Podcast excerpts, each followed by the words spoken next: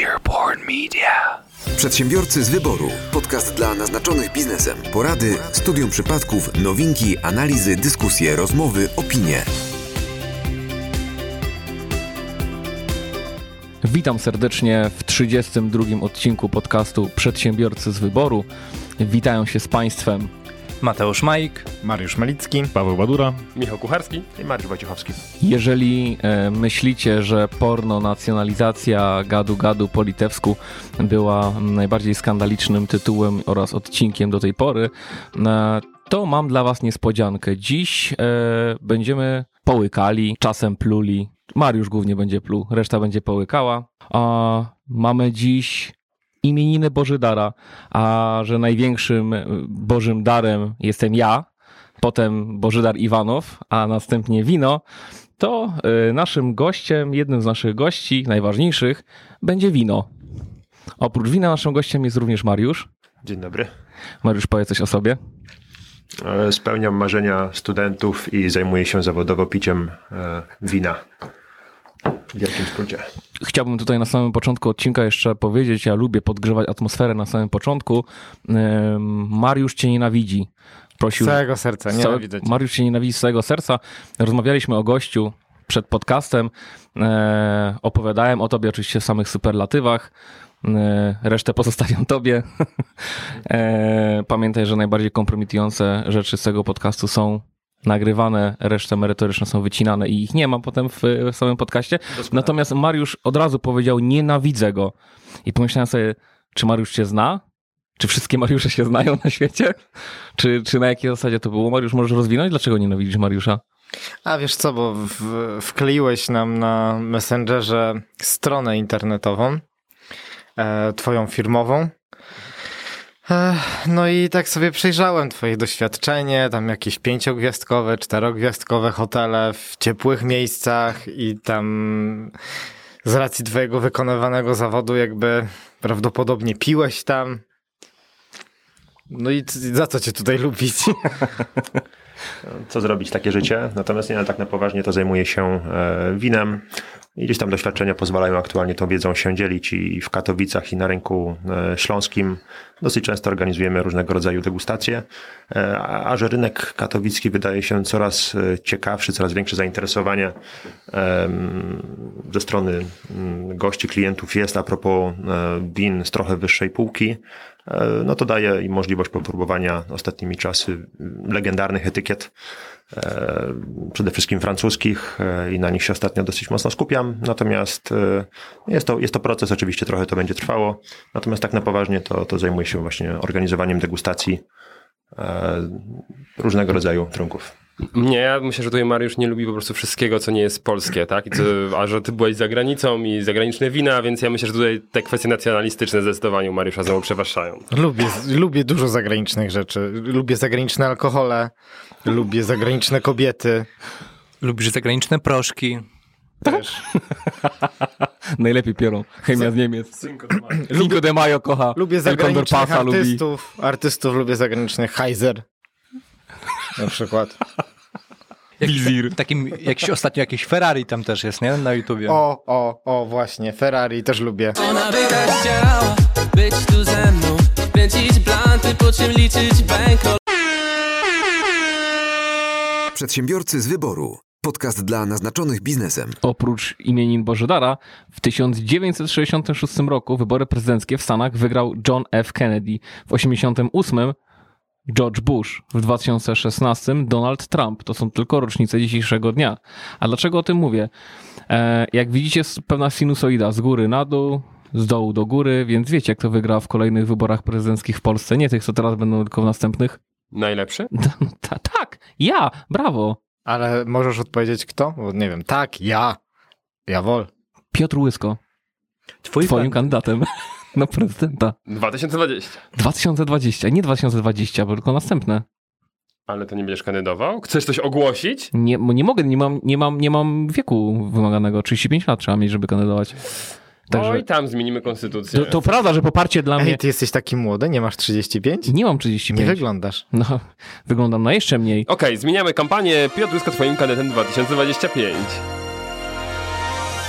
Dobra, oczywiście moje poparcie jest na razie 80%, ale przecież ten ele- akurat mój elektorat nie Tylko wymrze. w gronie podcastu. Akurat, akurat mój elektorat nie wymrze. No to panowie, mamy dzisiaj, jak widzicie, będzie trochę e, alkoholu, więc myślę, że pójdzie nam gładko. Kto zaczyna? Tego wina. Przedsiębiorcy z wyboru. Podcast dla naznaczonych biznesem. Słuchajcie, dostałem właśnie wiadomość od naszego słuchacza. Jaką? A, jedną śmieszną, a drugą poważną i miłą. Pierwsze, e, ale Spotify was zakwalifikował. I patrzę, jest print screen z jego, z jego Spotify'a. Podcasty takie jak przedsiębiorcy z wyboru. Ja i moje przyjaciółki. To, to w zasadzie prawda, bo y, z tego co widzę, to właśnie tak wygląda nasz podcast. Jestem ja i moje przyjaciółki. E, Piotrze, tylko że tam widzę, że są trzy kropki jeszcze, pełny tytuł e, podcastu Asi Okuniewskiej to ja i moje przyjaciółki idiotki. Tym bardziej pasuje do naszej aktualnej sytuacji, w której to ja prowadzę ten podcast. E, idąc dalej, e, w drugiego w środę miałem długą trasę, bo e, 700 km i nadrobiłem ostatnie trzy odcinki, więc jestem już na bieżąco i pewnie skorzystam też z promocji na landingi. Fajnie. Cieszę się, że, e, że za naszym pośrednictwem nasi goście mogą też się rozwijać, e, że przekazujemy fajne rzeczy i że nasi słuchacze z tego korzystają. Mam nadzieję, że po dzisiejszym odcinku sprzedaż win jakościowych wzrośnie w Polsce, a Carlo Rossi spadnie. A Piotrze, tak chciałem się zapytać, bo wiesz, wszyscy mamy firmy, prawda? Więc nasza czwórka jest y, przyzwyczajona do tego, że nasi klienci korzystają z naszych usług, a ty rozumiem nie za bardzo i że się cieszą. Nie, nie zrozumiałem pytania. Nie musisz, No dziękuję. właśnie. Gdybym tylko mógł złamać tajemnicę adwokacką, to by się tak nie śmiał. Pedofilu. E, ale e, wraca, wracając do wracając do newsów. nie mów nikomu. Wracając do newsów. Słuchajcie, y, Carlo Rossi wychodzi w puszce. Będzie dostępne w puszkach takich pstrz, które będzie można sobie y, otworzyć. Takie z aluminium, jak, jak Coca-Cola, jak piwo. Wiesz, no whisky już było w pu- puszce razem z kolą, no ale No, Ale patrząc na to, że coraz więcej browarów takich rzemieślniczych, również kraftowych idzie w puszki, bo jest to najlepszy jakby najlepszy materiał do przetrzymywania piwa, to może podobnie jest z, z winem. Nie wiem, czy, czy wino też e, jakby, jakby promienie UV, które się przedostają przez butelkę do wina też mają jakiś wpływ na to, no ale sądzę, że to jest dobry trop. Ja myślę, że nie. bo tradycja. Nie, Jak to ale wino. zakorkować? Nie, właśnie, jak to jak, to- jak zakorkować puszkę? ale prędzej można zapuszkować korek. Ale wino musi oddychać, a dzięki korkowi oddycha, a w puszce nie będzie miało takiej możliwości i się udusi i umrze. Także, także proste, nie może tak być. No to straszna szkoda, że Carlo Rossi się udusi. Tak, i już go nie będzie. No bo to może będą tylko świeże wina, które jeszcze mają dużo powietrza. Gazowane. Drogie szczepy, prosimy zrobić wdech i zamykamy puszeczkę.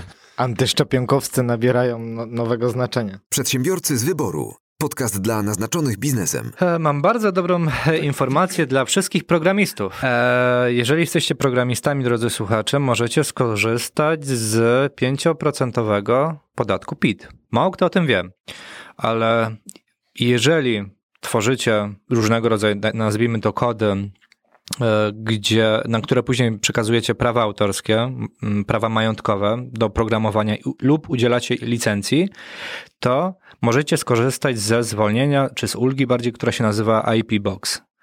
To jest ulga, dzięki której właśnie programiści będą mogli e, korzystać z 5% podatku PIT. E, Nie tyczy się tutaj to spółek, więc to już jest informacja też dla osób, które rozwinęły się dosyć mocno. E, Mało kto o tym wiedział. Spora część programistów i firm, które w ten sposób działają w ostatnim czasie wysłała do Fiskusa prośbę o wykładnię. No i wprost wskazał, że faktycznie to jest interpretacja słuszna, e, dzięki czemu duża część środków tak naprawdę pozostanie przy nich, no bo nie będą musieli odprowadzać podatku. Ja, czyta, ja czytałem na ten temat jakiś czas temu i tam było jakieś zawirowanie, jeśli chodzi o prawa autorskie. Tam musiały być. E, coś właśnie było z prawami autorskimi. Nie pamiętam dokładnie, dokładnie co, ale kilka osób się wypowiadało, że są tak sprecyzowane te opisy praw autorskich, że generalnie to się w ogóle nie opłaca. No i, i, i tak i nie no. Pytanie, czy nie warto przynajmniej poprosić o indywidualną e, wykładnię e, Urzędu Skarbowego pod warunkiem, że e, te kwoty nie urosły tak, tak znacząco. I jeżeli się okaże, że faktycznie wasza firma może spełniać to, czy wy możecie to spełniać i się zgodzić na tego typu przekazanie praw autorskich, no to jesteście w stanie za, zaoszczędzić e, kilka procent z podatku, które będziecie musieli zapłacić do Urzędu Skarbowego. Znając polskie prawo, to się okaże, że przekazując te prawa autorskie, przekazuje się prawa do e, Pythona albo C++. Coś w tym stylu będzie. Może tak być. Mnie się, już, mnie się już parę razy zdarzało przekazywać prawa do WordPressa, bo tak się klient uparł, więc przekazałem. Tak? Tak. A, to ślicznie. Sprzedałem komuś WordPressa razem z, z kodem strony. Mhm. To czekam, aż twoi klienci się zorientują. No, sprzedałem za darmo, tak?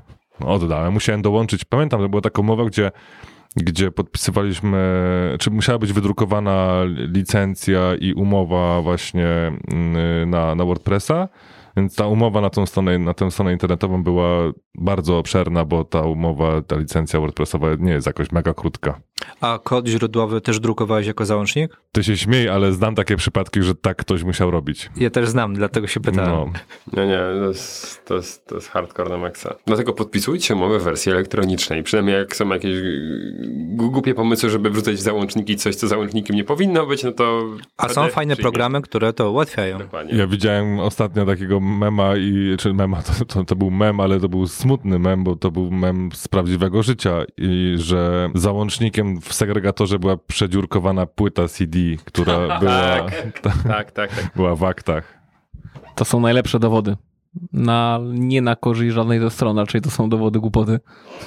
Ale właściwie jak jesteśmy przy tym temacie, e, bo to, to, jest, to jest też dobre, bo tutaj ostatnio mm, jeden z moich klientów bardzo mocno się zdziwił, że e, podpisywaliśmy umowę jakoś tuż przed imprezą i obawa klienta była, no ile potrwa wymiana umów kurierem, tak, że wysyłamy podpisaną, oni nam zwracają i tak dalej. A mówię, nie no, załatwimy to w 3 minuty właśnie mm, za pośrednictwem Autenti, tak, bo ja akurat korzystam z Autenti. A Wiem, Mateusz, że ty masz inne doświadczenia. Tak, no są e, też programy typu Adobe Sign, e, czy... czy Adobe chyba jest bardzo kosztowne. Tak, jest. To już zwykle duże firmy mogą sobie na to pozwolić, korporacje, bo płaci się wtedy za konkretnego użytkownika, który wprowadza te dokumenty e, do podpisu. Zwykle bardzo często to są, nie wiem, działy prawne, które opracowywują te umowy i później przesyłają dalej stroną do podpisu. Ale mało kto wie, że samo Adobe w wersji e, Reader, tak? Tam Tak. jest możliwość podpisywania rzeczy, bo możesz wgrać sobie dwa... Korzystam z tego. Tak, możesz sobie wgrać nie tylko, że się napisze Michał Kucharski, ale możesz sobie wgrać na przykład swój, Swój skanowany podpis. podpis. Oczywiście, i tak- I tam będzie, że to zostało podpisane mm, cyfrowo też w tym momencie. Tak, natomiast wtedy musimy pamiętać, że tylko i wyłącznie mamy na- naniesiony ten podpis, natomiast nie mamy żadnej, żadnego potwierdzenia, które... No nie, ale ten PDF w tym momencie, jak on jest podpisany za pomocą tego podpisywania, Tak. on ma ten taki certyfikat, że on został podpisany. Okej, ma certyfikat, ale nie ma jeszcze wygenerowanego, że na przykład z IP i tak dalej. nie. Bardzo często te programy, o których e, mówimy, Tak, czy tak, ten, ten, ten twój, czy Adobe Sign, właśnie dodatkowo generują taki certyfikat, który ma bardzo dużo informacji wi- uwiarygodniających e, podpisanie po dwóch stronach. Godzina, IP. Z jakiego maila, Tak, czy dana osoba tak. faktycznie to była ta, tą osobą, czyli potwierdzenie tak naprawdę. Polski jest jeszcze chyba umownik. Tak? Jakieś jeszcze aplikacje znacie? Nic innego mi nie przychodzi do. Mnie Autenti wygrało mnie tym, że po prostu można tam każdy dok- dokument wgrać, a te opłaty są w miarę sympatyczne. Ale warto też podkreślić, że tak naprawdę no, w Polsce obowiązują też umowy słowne, więc y, znaczy to trudno później udowodnić, ale y, o, o czym, y, o co mi chodzi? Tak naprawdę, jeżeli umawiamy się na coś z klientem mailowo, e, no to też jest e, normalnie umowa, jakby nie, nie trzeba nic dodatkowo podpisywać. Tutaj Piotrek możesz się wypowiedzieć, jeżeli, jeżeli się mylę. Na- Natomiast no, potem trudniej jest dochodzić swoich praw przy przypadku pewnie jakichś sporów, no bo trzeba później te maile pokazywać i, i, i tak dalej, ale wydaje mi się, że to jest wystarczające. Zanim tylko jeszcze Piotr, y, jak najbardziej uważam, że masz rację, tylko że z praktyki nie wyobrażam sobie, że na przykład z klientem dyskutujemy, nie wiem, kary umowne e, albo takie szczegóły dotyczące, no nie wiem, że e, w przypadku sporów sprawa zostanie zrobiona polubownie. Wiadomo, że takie coś się wrzuca do umowy, a nie piszesz to w mailu. To, co mówi Michał, e, znaczy o, o, obydwaj macie rację. E, tak naprawdę maile dziś są już pełnoprawną formą komunikacji, e, tak naprawdę mogą zastąpić umowę, bo jeżeli tej umowy nie ma na piśmie, oczywiście część umów, na przykład umowa e, pożyczki powyżej 500 zł, taki przykład pierwszy z brzegu musi być na, stwierdzona pismem, Umowa o dzieło z przekazaniem praw autorskich. e, też 50%. prawda? E, Więc, więc są takie, które, co do których musimy. Natomiast zlecenie, dzieło e, proste, e, Dzieło 20% jedynie. ale tak nie no, mówię dzieło na przykład zrobienie krzesła. Tak, to, to tak, takie proste umowy o dzieło. Okej. Czy wyprodukowanie meblości, no ciągle jesteśmy w meblach, ale e, namalowanie obrazu e, takiego prostego, no to, to, to, to też wystarczy, A wystarczy. takiego nieprostego? Obydwaj macie rację, bo e, Mariusz, wszystkie e, tak zwane esencjalnie negocji, czyli wszystkie te najistotniejsze części umowy, można ustalić mailem. To, o czym ty mówisz, Michał, to są rzeczy e, dodatkowe, które nie wchodzą w zakres tych podstawowych kwestii, jak cena, data, przedmiot umowy e, i ciężko ich dochodzić potem, patrząc na maile, no bo o ile faktycznie cenę można ustalić, e, datę, odbiór, zakres obowiązków mailowo, tak co za co odpowiada, no to już w przypadku na przykład kar umownych, No tak, odstąpienia od, przykład, tak? odstąpienia od y, umowy, y, no to tu już, tu już jednak ciężko będzie to zrobić mailowo. Nie mówię, że się nie da, tylko że to jest lepiej po prostu siąść, napisać, spisać Tak, prostą dużo- umowę prak- Fakt jest, gdybyśmy ustalali te rzeczy mailowo, to byłoby to dużo dłużej niż wysłać sobie umowę. Oczywiście. E, Tak. Ktoś rzuca okiem, stwierdza OK, ewentualnie dwa komentarze, to Dokładnie tak. się i po Tak, robocie. dokładnie A mailowo jakbyśmy mieli przez każdy punkt przechodzić matko. No teoretycznie nawet nie trzeba tego robić mailowo. No jeżeli, pamiętajmy też, że jeżeli mamy do czynienia z przedsiębiorcami po dwóch stronach kontraktu, e, nie B2C, tylko B2B e, i na przykład ta współpraca kształtuje się już od kilku miesięcy, kilku lat, zawsze działacie na tej samej, tej samej formie, no to przez zwyczaj już wchodzicie w pewne, w pewne ramy, które sobie sami określiliście i tu też nie trzeba umowy pisemnej, bo tak zwany zwyczaj gospodarczy, który jest między wami wystarczy. Też warto, warto Czyli co, powiedzieć. można się na przykład w takim wypadku powoływać e, Jeżeli zawsze, jeżeli na zapisy, znaczy jeśli mieliśmy Na zwyczaj. 10 umów Tak. identycznych Dokładnie tak. I potem i nie już zrobiliśmy 11, ale, Ale ona dotyczyła dokładnie rzeczy podobnych, tak. to się powołujemy, że no przecież przez poprzednie 10 M- tak umawialiśmy. Dokładnie tak, możecie. Szczególnie jeżeli pamiętajcie, że jeżeli umowa nie jest spisana, ale jest wykonywana, no to wykonywana jest w jakiejś formie. No i potem no, po prostu w sądzie dochodzimy do wniosku, jaka była forma tej umowy, co w niej było. No to jest skomplikowane, bo ona jest, nie jest, jest ustną umową albo zwyczajową, ale, ale da się tak zrobić. No to jest karkołomne. My nie tylko po to, y, żeby się zabezpieczyć, robimy umowę, tylko też po to, żeby potem łatwiej, Szybciej. łatwiej, szybciej się współpracowało. Dokładnie. Przedsiębiorcy z wyboru. Podcast dla naznaczonych biznesem. Skoro już jesteśmy przy kwestiach prawnych, to mam takiego newsa, który, który no, mm, ewidentnie w, tej, w, tej, w tym prawie dalej siedzi. Mianowicie wczoraj e, weszła nowelizacja e, ustawy prawa cywilnego, tak? Czy coś takiego? Procedury cywilnej, KP, e, KPC. postępu- O właśnie. Dokładnie tak. Tak. I, ona mówi między innymi o tym, że przywrócić do pracy po mm, bezprawnym zwolnieniu może już sąd pierwszej instancji.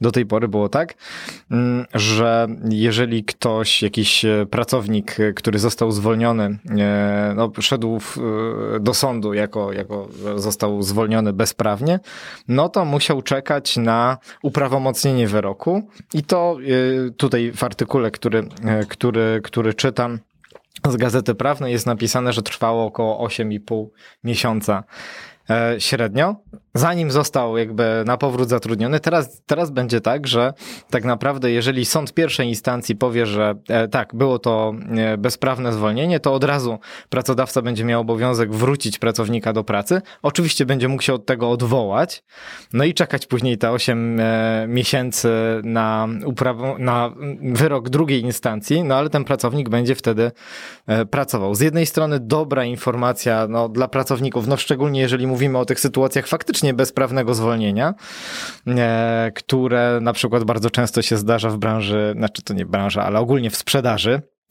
no bo pamiętajmy, że za brak wyników sprzedażowych nie można zwolnić e, pracownika, nie jest to żaden argument. E, Natomiast e, no, rodzi to też wiele problemów od strony przedsiębiorców, no bo z kolei pracownicy, którzy są zwolnieni prawidłowo, a no jednak sąd pierwszej instancji będzie miał jakieś wątpliwości i na przykład przywróci takiego pracownika, no to tutaj się pojawia problem. Bo no, trzeba takiego pracownika trzymać, płacić mu. Nie wiadomo, czy w ogóle będzie można potem ubiegać się o jakieś odszkodowanie, jakiś zwrot kosztów zatrudnienia takiego pracownika, jeżeli sąd drugiej instancji ostatecznie e, podejmie decyzję, że to tak, to było prawidłowe zwolnienie. Inna sprawa, wyobraźmy sobie sytuację, że taki pracownik em, popełni jakiś, mm, jakiś karygodny błąd, e, coś, co będzie uprawniało nas jako pracodawcę do e, zwolnienia dyscyplinarnego i znowu od tego też się odwoła, no to będziemy mieli dwie sprawy toczone jednocześnie, bo oczywiście to, że trzeba przywrócić do pracy, to nie jest żadne, nie, ża żaden okres jakby zabezpieczenia. To jest normalne przywrócenie do pracy, a nie takie, że przymusowo musi pracować aż do uprawomocnienia później wyroku, czy tam wyroku drugiej, drugiej instancji. Coś dodasz, Piotrek, do tego? Bo może coś... Ja jestem, znaczy zajmę bezpieczną pozycję y, nie komentowania zmian, y, bo praktyka pokaże, czy było to, czy jest to dobre rozwiązanie, czy nie. Hmm, Ciężko stwierdzić. Widzę, widzę plusy i minusy, ale na razie nie, nie chciałbym się y, wypowiadać na ten temat. Może faktycznie przyjmuję bardzo bezpieczną pozycję, ale to dlatego, że e, w przypadku na, przy, na przykład uważam, że KP, nowelizacja KPK, czyli kodeksu postępowania karnego jest mocno kontrowersyjna dla mnie, e, a w przypadku KPC, czyli kodeksu postępowania cywilnego, zobaczymy. Też uważam, że niektóre rozwiązania są dobre, niektóre nie do końca, natomiast jeżeli praktyka okaże się pozytywna, to też posypię głowę popiołem. Ale na razie nie chcę, nie chcę zajmować stanowiska. E, Co do sporów pracowniczych, tam jest jeszcze jeden, e, jeden taki wątek. Zasadniczo KPC zostało znowelizowane po to, żeby przyspieszyły, żeby, żeby sądy przyspieszyły. No, praktycznie każda nowelizacja i każda zmiana od 4 czy 5 lat robiona jest po to, żeby sądy przyspieszyły, a sądy zwolniły. Czy to będzie coś nowego? Czy te nowelizacje spowodują przyspieszenie? Nie wiem. No teoretycznie na przykład e, pracodawca w ogóle nie dowie się o pozwie złożonym przez pracownika, jeżeli on będzie totalnie bzdurny. No, pomysł fajny, bo często e, Pamiętajcie, że w sporze pracownik-pracodawca, on zwykle pracodawca ma jakąś pomoc prawną, a pracownik jest jej pozbawiony, bądź nie chce skorzystać. Zresztą te spory pracownicze są tak proste, że ludzie sami mogą wytaczać te powództwa. E, Nie są obarczone jakimś wysokim ryzykiem e, kosztowym. E, Natomiast po nowelizacji może dojść do takich przypadków, w których na przykład ktoś został zwolniony i mówi sobie, a ten ham mnie zwolnił, a to gnój, ale teraz pójdę do sądu. No i pisze pozew, gdzie zasadniczo jego podstawowym argumentem jest to, że jego były pracodawca jest gnojem, który go zwolnił. Nie? Bez, bez żadnych tak naprawdę y, y, podstaw prawnych. No i sąd tak, jeżeli stwierdzi oczywistą bezzasadność tego, tego powództwa, to, to, to pracodawca w ogóle nie dowie się, że, że, że ktoś wytoczył przeciwko niemu powództwo. Y, Więc no, teoretycznie zmiana pozytywna. Czy wszystkie będą pozytywne? No to ciężko stwierdzić. Dajmy sobie pół roku, rok, na pewno wrócimy do tego tematu, bo to są bardzo duże nowelizacje w przeciwieństwie do poprzednich nowelizacji, więc na pewno y, myślę, że rok będzie takim dobrym czasem, czyli tak, gdzieś odcinek, myślę sobie, dobrze kalkuluję, 70, 80 podcastu, myślę, że możemy wrócić do analizy Ja tych... będę znowu go prowadził. To, to znowu ty będziesz go prowadził, pamiętaj, zapisz sobie w y, notesiku, wtedy będziemy analizować e, tę nowelizację. Przedsiębiorcy z wyboru. Podcast dla naznaczonych biznesem. Mam dowód. Mam Ja dowód, też mam dowód. mam dowód, że jesteśmy słuchani w Stanach i w Japonii. A to takiego dowodu nie mam. Ja mam na to nawet liczby. Tak? Je, jedna, jedna osoba w Japonii nas do tej pory wysłuchała. To być może to była ta. To na pewno ta. Ta zarządzająca Microsoftem w Japonii, dlatego że e, na podstawie zapewnienia z naszych, z naszych pierwszych odcinków w sierpniu zdecydowali się przetestować czterodniowy tydzień e, pracy w Microsoftie tam. I co się stało? 40% wzrost efektywności. Ej, naprawdę, 40% w górę, e, 23% mniej zużytej energii elektrycznej i ilość wydrukowanych stron w ciągu tego, że jednego dzień, dzień skrócili, spadła o 58,7%. No bo ludzie postawi- postawili na spotkania online, żeby no, nie tracić czasu na, na, na dlatego na spotykanie się, drukowanie sobie jakichś prezentacji, tego typu rzeczy. Ja jestem zaskoczony w ogóle, że wprowadzili to w Japonii, że tam jest taka kultura pracy, nie? Że tam to, to, co się słyszy i widzi na różnych reportażach, że jeśli ktoś zasypia w metrze, no to ma szacun, bo wiadomo, że jest zmęczony i dużo pracował, tak? A tutaj proszę bardzo, cyk, Microsoft 4 dni. Ciekawe, czy mają y, Prosecco Friday. Dobra zmiana idzie.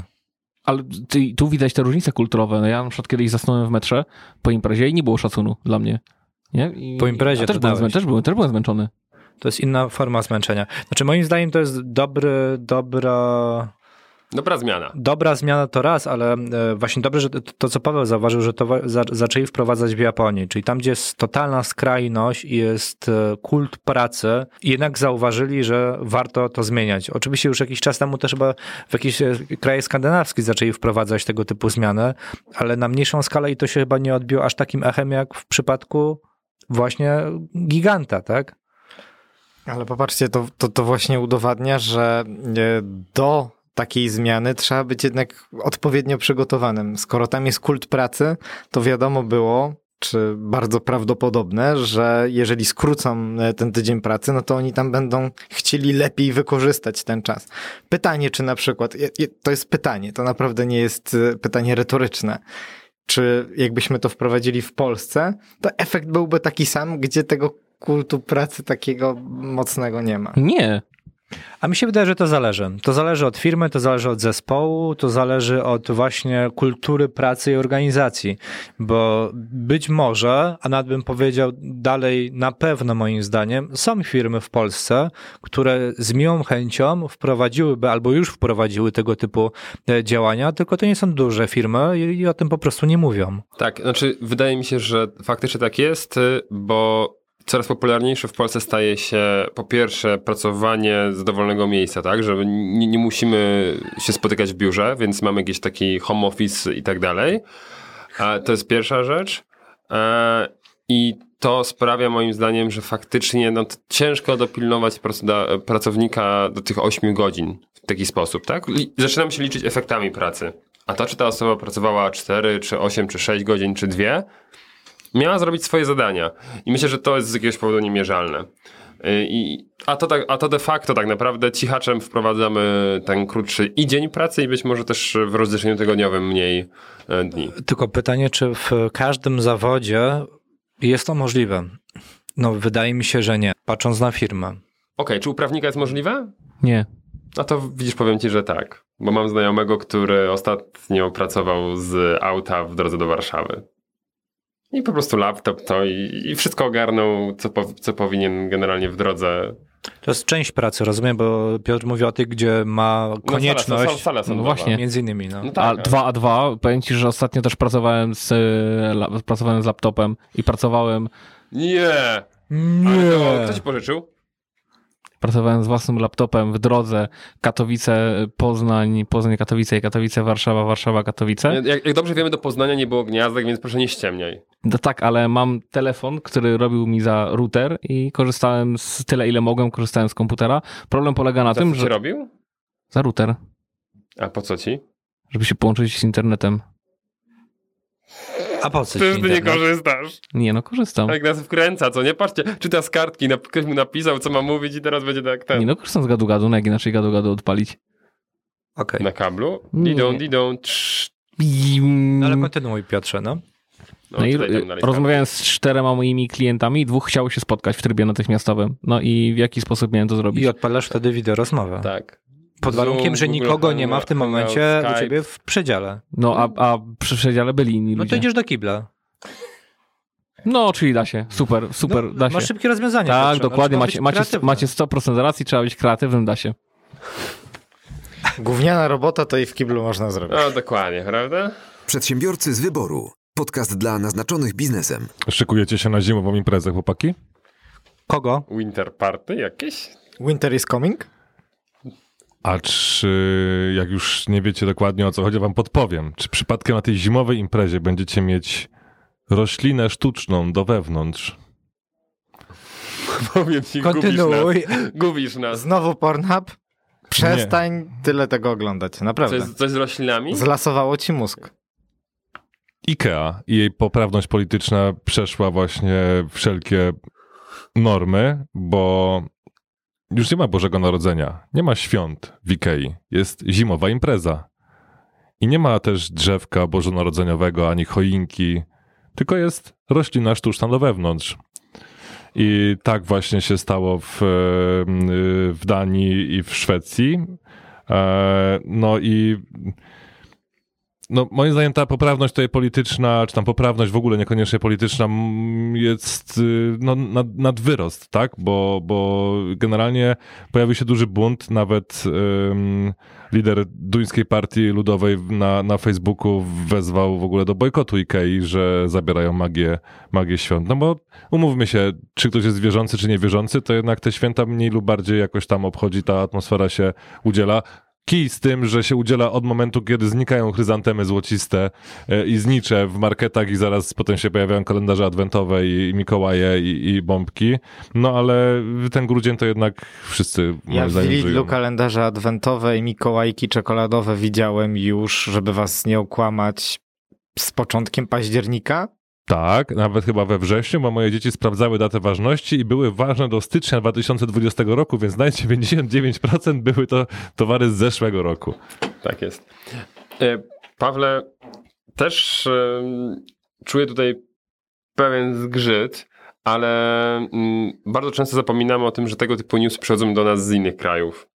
My jednak musimy brać mm, pod uwagę to, że, że, że u nas takie coś, nie, myślę, że nie przeszłoby w taki sposób, że jednak większość kraju deklaruje się jako chrześcijanie, a szczególnie katolicy prawda? I, I mamy to zupełnie inaczej zakorzenione niż właśnie kraje, które gdzieś tam podałeś, tak? Bo A gdyby co ma, już... co ma jedno z drugim? Nie, nie, no.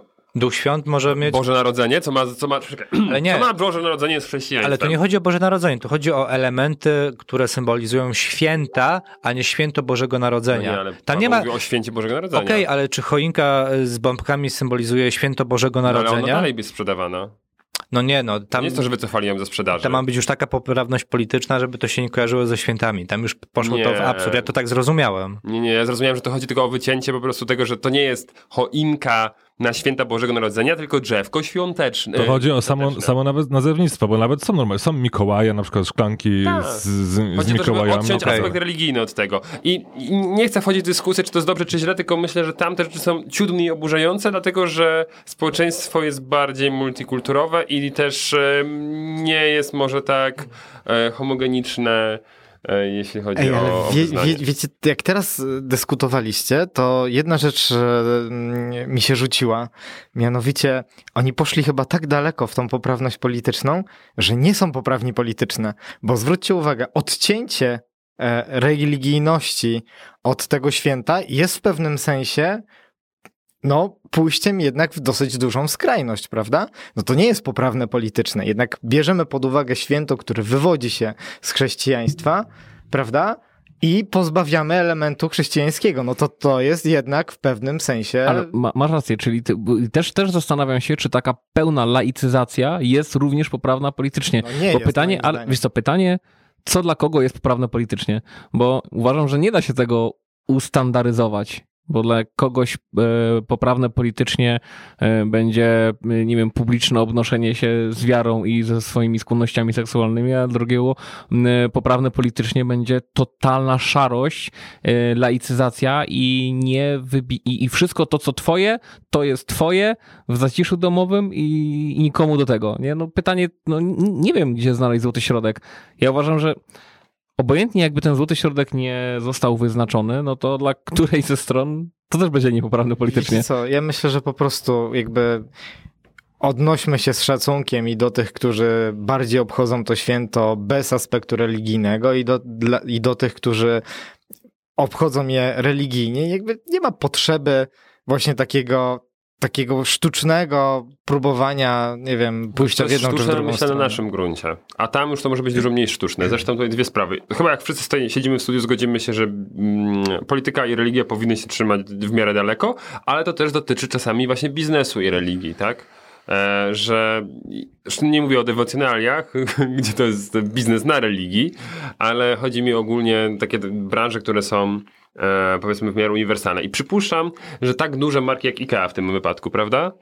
E, nie robi takich kroków e, w oderwaniu od solidnych badań wśród swoich klientów. I przypuszczam, badają, że jeśli na przykład 10% z danego kraju ich klientów to wyznawcy innych religii, niekoniecznie z którym świętami Bożego Narodzenia jest po drodze, tak? Muzułmanie albo kto inny tam, to być może zlaicyzowanie niektórych pojęć, na przykład straci im, nie wiem, 3% skrajnych e, wyznawców e, chrześcijaństwa, ale zachowają przed inny procent. Ja spodziewam się naprawdę, że tam są grube badania po to zrobione. Nie wiem, czy są takie Okej, liczby, ale, ale myślę, że oni Wie- sobie to kalkulują biznesowo. Ja myślę, że jest też druga droga, bo zamiast laicyzować jakieś, nie wiem, najbardziej popularne święta, U, widzę, To w przecież- jakim kierunku nie, idziesz. przecież można obchodzić święta wszystkie. Jakby zrobić e, na, na Wigilię i na Boże Narodzenie, zrobić na żydowskie święta, zrobić na Dużo łatwiej jest nie muzułmańskie robić święta i tak dalej. niż teraz każde wyznanie, żeby dostało swoje. A dlaczego wy... Łatwiej nie oznacza A lepiej. teraz powiedz jako prezes, a dlaczego wybrałeś Boże Narodzenie, a nie wybrałeś piąteczku święte, latającego potwora spaghetti? A? A? Pastafarianie ci nienawidzą. Dokładnie. Eee, na durszlaku cię wyniesiemy.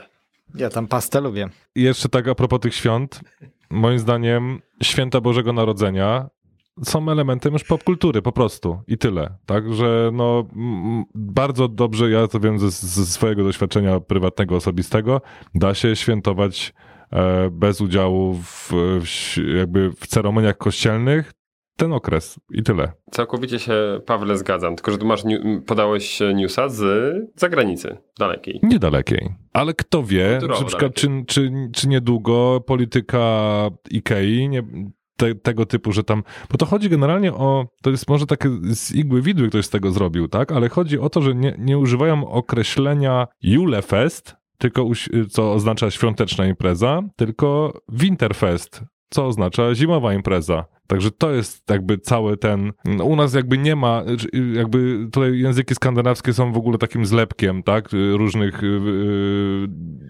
kilku wyrazów w jeden, tak? Żeby to jakieś określenie zrobić. No u nas to jednak są osobne. Ja sobie nie wyobrażam, że w ogóle jednak u nas będzie ta zimowa impreza. Ale może będzie, no, nie wiem, okres święta grudniowe, tak? Nie, nie, nie jestem sobie w stanie tego wyobrazić. Przed Natomiast Sylwestrze? nie wiem, nie wiem dokładnie jak, jak to będzie, ale, ale nie zdziwiłbym się jakoś mega bardzo, jakby ten proces y, z, mm, był wprowadzany na inne rynki. Jeszcze tak, może to nie zabrzmi popularnie, ale pamiętam, nie wiem czy do dnia dzisiejszego w niektórych miastach w Polsce nie obowiązują dwujęzyczne ulice. Czemu tutaj nie mogliby wprowadzić kilka nazw tego samego produktu? I to jest rozwiązanie. Szybkie marketingowe, a tak naprawdę każdy sobie zobaczy, co tam chce. Czy to będzie Mikołaj Święty, czy to będzie dziadek e, w czerwieni, czy jeszcze coś innego, tak? No mogą po prostu podawać po numerze EAN i tyle. Mateusz, myślę, że to jest, na- to jest naprawdę całkiem dobry pomysł, może nawet świetny. Dziękuję. Tylko, że on dotyczy tych ludzi, którzy są otwarci światopoglądowo. Że oni sobie zobaczą, co chcą. A ci, co są bardzo zamknięci, zobaczą właśnie to, czego nie chcą. Wszystkim się nie da dogodzić. Nie? no, no i dlatego właśnie A to jest będą bardziej, bardziej uniwersalne. nie? Spoko, ci drudzy nie wymieniają mebli od 30, od 30 lat. To nie jest grupa docelowa. Przedsiębiorcy z wyboru. Podcast dla naznaczonych biznesem. Zdążyliście zobaczyć Zimną Wojnę na Netflixie? Nie, A słyszeliście tam y, ten mały dramacik, który się pojawił? nie. Nie.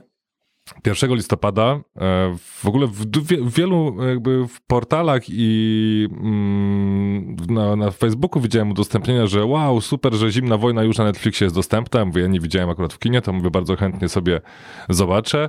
No ale akurat podczas weekendu nie miałem, e, nie miałem okazji. A we wtorek, czyli cztery dni dosłownie po tym fakcie, y, Facebook, czy Netflix napisał na, na Facebooku, że no pytacie, bo faktycznie zimna wojna zniknęła e, z tego, z tego serwisu. Pytacie, co się stało. Faktycznie e, za wcześnie trafił do nich ten film, za wcześnie został udostępniony, więc data premiery została przesunięta na 1 czerwca 2020 roku. No ale mm, to jest, nie, nie, nie spróbowałem się wgłębić w ten temat, ale nie wiem, nie mam pojęcia, czy jest to pierwszy tego typu e, przypadek takiego falstartu na, e, na Netflixie, no ale sądzę, że pewnie nie ujawni Netflix, ale sądzę, że sporo osób jednak zobaczyło, szczególnie, że można powiedzieć, że to był długi weekend, tak? Gdzie, gdzie no, piątek był wolny od pracy, więc y, w trzy dni można było ten, ten film y, zobaczyć. Ten, co, co z tymi? Ciekawe, jak tam te, te licencje były skonstruowane. Czy to będzie jakaś większa wtopa dla Netflixa, czy po prostu takie małe potknięcie i powiedzą, no dobra, Netflix to akurat cztery dni to darujemy. Mieli promocję. Myślę, że obejdzie się bez konsekwencji. A to z uwagi chyba raczej na jakąś szerszą współpracę. Też tak mi się wydaje, jak już jesteśmy przy Netflixie, to jeszcze tak nawiązanie do tego popularnego kanału do oglądania filmów i seriali. Jest duże prawdopodobieństwo, że w 2020 roku Netflix straci 10 milionów użytkowników w Stanach Zjednoczonych. Dlaczego? Wchodzą konkurenci, którzy po pierwsze mają dużo ciekawsze y, z jednej strony filmy, pozycje, z drugiej strony są konkurencyjni też pod względem cenowym e, i Netflix stwierdził, ok, zrobię badanie, sprawdzę, czy faktycznie jest przed czym się e, chronić. Co się okazało, że duża część e, osób oglądających to właśnie na terenie Stanów Zjednoczonych stwierdziła faktycznie, że w ciągu roku nie będzie 12 miesięcy płaciła abonamentu za Netflixa, ponieważ będą skakali pomiędzy innego rodzaju podobnymi kanałami typu e, HBO, Disney e, czy e, e, e telewizja naszego jabłuszka.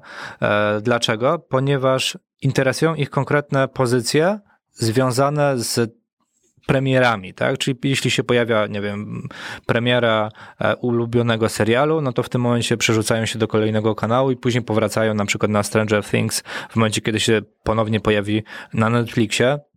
Wydaje mi się, że to samo się dzieje już powoli i w Europie i przede wszystkim w Polsce, bo no właśnie... U nas e, news e, sprzed niedawna, Polsat i TVN który należy teraz do Discovery, tak. tak? Połączyły siły i tworzą platformę OTT. Dwie prywatne telewizje, które no gdzieś tam zawsze ze sobą konkurowały, teraz właśnie tworzą platformę streamingową OTT, która będzie właśnie, ma być w Polsce, tak? Głównym konkurentem dla Netflixa. Patrząc na zasięg Polsatu i TVN-u, ma szanse całkiem niezłe. Słuchajcie, ja się muszę przyznać, że ja robię tak jak ty, ty, ty Mateusz mówisz. Ja sobie żongluję w tej chwili między Netflixem a HBO Go i bywa tak, że mam obydwie naraz, a bywa, że tak, bywa tak, że na jeden miesiąc sobie jakąś zawieszam. Gdzieś tam podkreślam, ja nie mam telewizji normalnie, jakby korzystam tylko z nie internetu. Nie mam tylko internet, to mi wystarczy. No właśnie i mm, faktycznie między, bo czasem jest tak, że e, wychodzi właśnie jakiś nowy sezon serialu, który, który bardzo lubię. Nie mam jakoś dużo czasu na to, żeby oglądać. No i wystarczy mi po prostu na przykład Netflix, nie? Albo HBO. Ale to jest chyba takie popularne, nazwijmy to podejście ogólnie patrząc na, na tego typu e, formy biznesowe, no bo chyba tak samo jest z Uberem i z Boldem.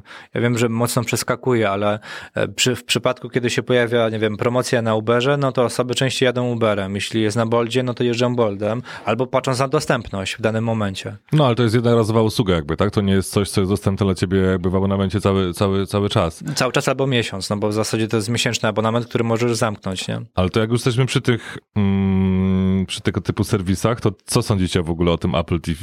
W ogóle, bo, bo mm, ja, ja patrząc na to, że dla wszystkich urządzeń, które były kupione e, po 10 chyba e, września 2019 roku, ta usługa jest za friko dostępna od 1 listopada. Wystarczy tam wejść, uruchomić aplikację e, i, i mamy na rok subskrypcję za darmo. Normalnie to kosztuje chyba 24 zł, czy 24,99 ale hello, tam jest 7 albo 9 unikalnych produkcji, także sądzę, że cały ten zabieg, że okej, okay, macie tutaj za darmo, to jest tak samo, taki sam zabieg, jak Google zrobił z Google Plusem, tak? Że okej, okay, masz Gmaila, jesteś w naszej sieci społecznościowej, więc masz nowy sprzęt od Apple, to masz y, subskrypcję, więc patrzcie, tutaj klękajcie narody, zobaczcie, ile mamy subskrybentów, tak? Fakt, że y, średnio płatnych, bo jakby on jest, no, de facto zapłacili za to w, w nowym sprzęcie, tak? Ten, ten, ten abonament, tak możemy to traktować, ale z tą ofertą, co jest aktualnie, to sądzę, że nikt o zdrowych zmysłach nie jest w stanie mm, y, płacić za, za, za Apple TV, y, nawet tej, no, a bardziej atrakcyjny pod względem kwoty, jeśli chodzi o Netflixa i HBO, tak? Ale, ale dalej to jest 25 zł za, za, za coś, co na opartego można obejrzeć w dwa weekendy. Mm.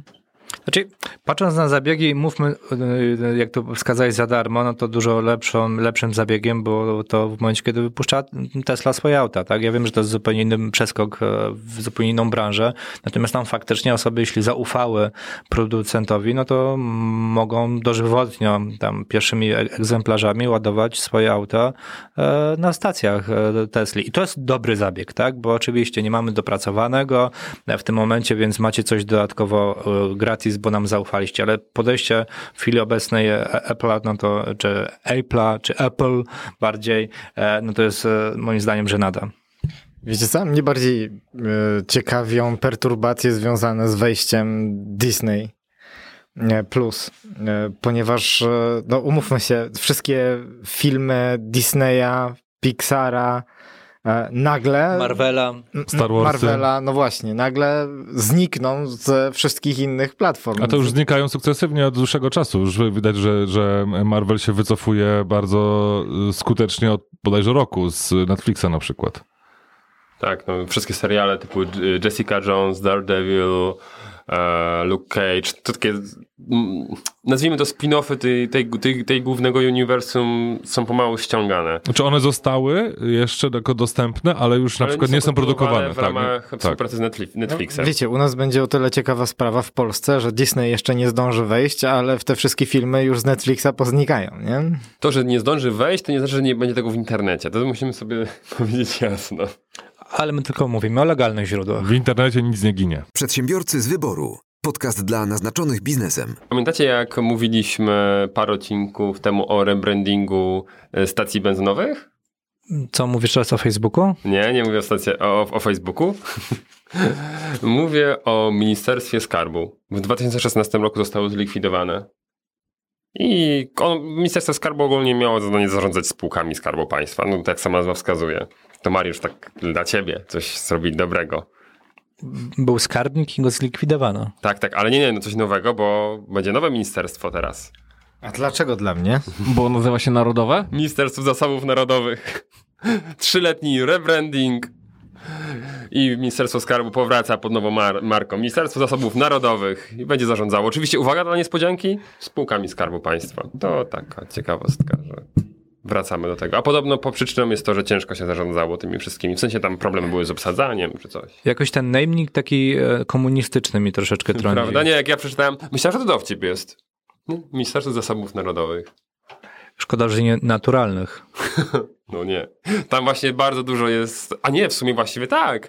Zasobów generalnie bardzo A mocno. widzisz, to będą- wiem jakim kluczem szli chyba. Chyba tak. Skoro pani Pawłowicz może zostać sędzią Trybunału, Ale mam bardzo fajny most, bo oprócz, e, oprócz Krystyny Pawłowicz, przecież e, To pan Stanisław? również, nie, również pani e, Hojna Duch e, jest kandydatką e, do Trybunału Konstytucyjnego i tak pokrótce tylko wspaniałą ocenę wystawił pan Marek Belka.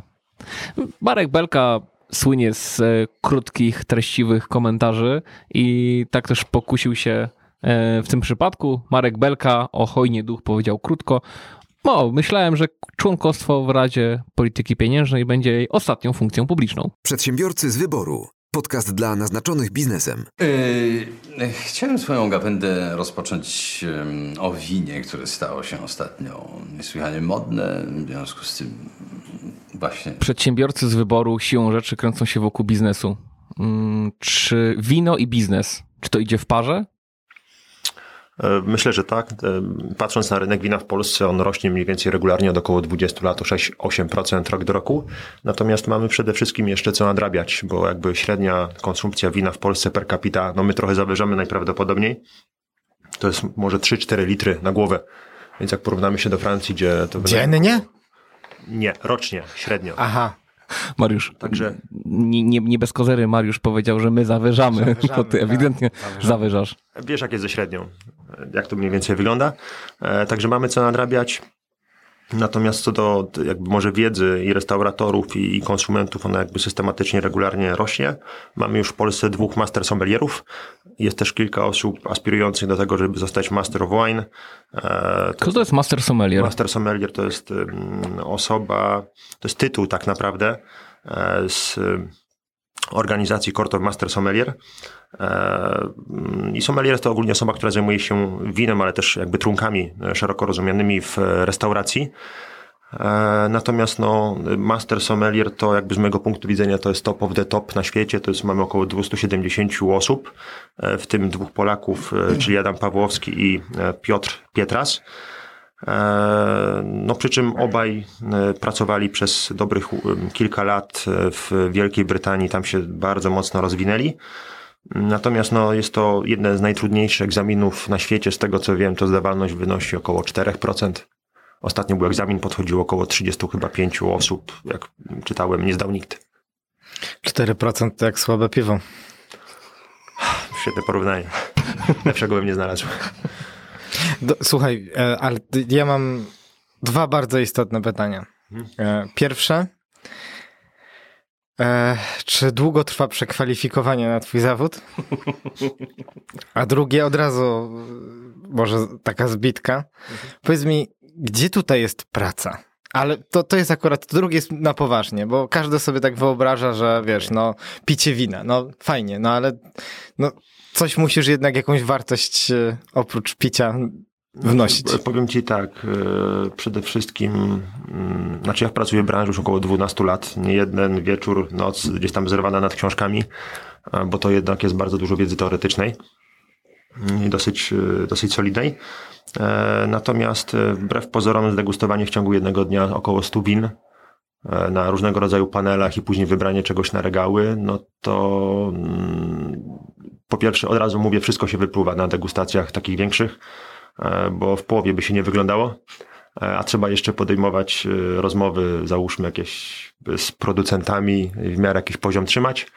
E, No i pomijam jeszcze jakąś potencjalną selekcję na regały, tak? Jeżeli chcemy mieć coś ciekawego na regałach, no to jakby mm, cała ta logistyka, całe to zaplecze, to nie jest na co dzień widoczne, jakby na co dzień już widoczny jest tylko efekt końcowy. Natomiast cała logistyka, całe zaplecze to jest niewidoczne, a to jest naprawdę olbrzymia masa pracy, jaką trzeba, trzeba wykonać. Przedsiębiorcy z wyboru. Podcast dla naznaczonych biznesem. Popatrz, od razu nasunęło mi się pytanie, bo kiedy przeciętny Kowalski chce kupić wino, to jedzie na stację benzynową, idzie do żabki, idzie do supermarketu. Kiedy wino chce kupić ktoś, kto zna się na winie i szuka jakiejś lepszej jakości, to idzie do wykwalifikowanego sklepu z winami. Jest ich kilka. Sam też e, masz do czynienia Tak na co dzień w jednym pracuję. w jednym, w jednym z nich pracujesz. A idąc wyżej, kto to jest na przykład negocjant? Czy, czy, bo wszystkim wydaje się, że na przykład tak, jak y, krowa daje mleko, to to mleko daje się do buteleczek i można od razu sprzedawać. Jak ewentualnie idzie do fabryki i w tej fabryce wlewają to do kartoników, kartoniki idą do supermarketu i można to sprzedawać. Jak wygląda ten rynek wina? Bo wino winu nierówne. No to zdecydowanie, natomiast co do, wracając co do, co do negocjantów e, samych, e, to są jeszcze, nazwijmy to, pośrednicy pomiędzy importerami a konkretnymi jeszcze winnicami, które się często jakby mają w swoim portfolio jakieś, załóżmy topowe winnice, nie będzie francuskie, e, bo często producenci są na tyle mali, że oni sami bezpośrednio z innymi, z importerami się nie, nie kontaktują, tak w wielkim skrócie. E, Natomiast w zależności jeszcze od rodzaju firmy. Niektóre firmy biorą od właśnie pośredników też w Polsce, ale niektóre bawią się w import e, bezpośredni. E, I to, co ja zauważam na, na rynku w Polsce, to jest właśnie dążenie do, do importu bezpośredniego. Ja osobiście widzę potencjał w, we współpracy z małymi producentami z charakterem. E, Nie wiem, czy mogę konkretnymi etykietami tutaj rzucać. czy Oczywiście, nie. to jest Dobra. nasz program, możemy robić co chcemy i Okej. ty też możesz robić co chcesz. Dobrze, najwyżej mnie pozwą, będziesz moim prawnikiem. Nie ma problemu. E, Przykładowo jeszcze kilka lat temu Carlo Rossi stanowiło około 8%, około 8% e, z tego co mi wiadomo rynku wina w Polsce. No ja będę się martwił, jeżeli ten procent będzie rósł. E, Natomiast e, sądzę, że ludzie są w stanie zapłacić po prostu kilka, kilkanaście złotych więcej, żeby jednak czegoś ciekawszego popróbować i to jest jakby naturalna kolej rzeczy. No, kto nie pił, nie wiem, Carlo Rossi, Kadarki, Sofii niech pierwszy rzuci kamieniem. Każdy to próbował prędzej czy później w swoim życiu. Natomiast to jest fajne jako posiadanie punktu odniesienia później do, do, do lepszych, ciekawszych etykiet, których się po prostu lepiej dzieje. No, w czasach studenckich każdy tego na pewno próbował. No pamiętaj, no, czy, czymś trzeba też. zapijać, prawda? Ja też dokładnie, także Jeszcze czasem u znajomych też cię poczęstują. No a Ale najgorzej, pozdrawiam wszystkich, co częstują Carlo Rossi. i naj, najgorzej jak ty masz jakieś przynajmniej blade pojęcie o winie i wjeżdża Carlo Rossi.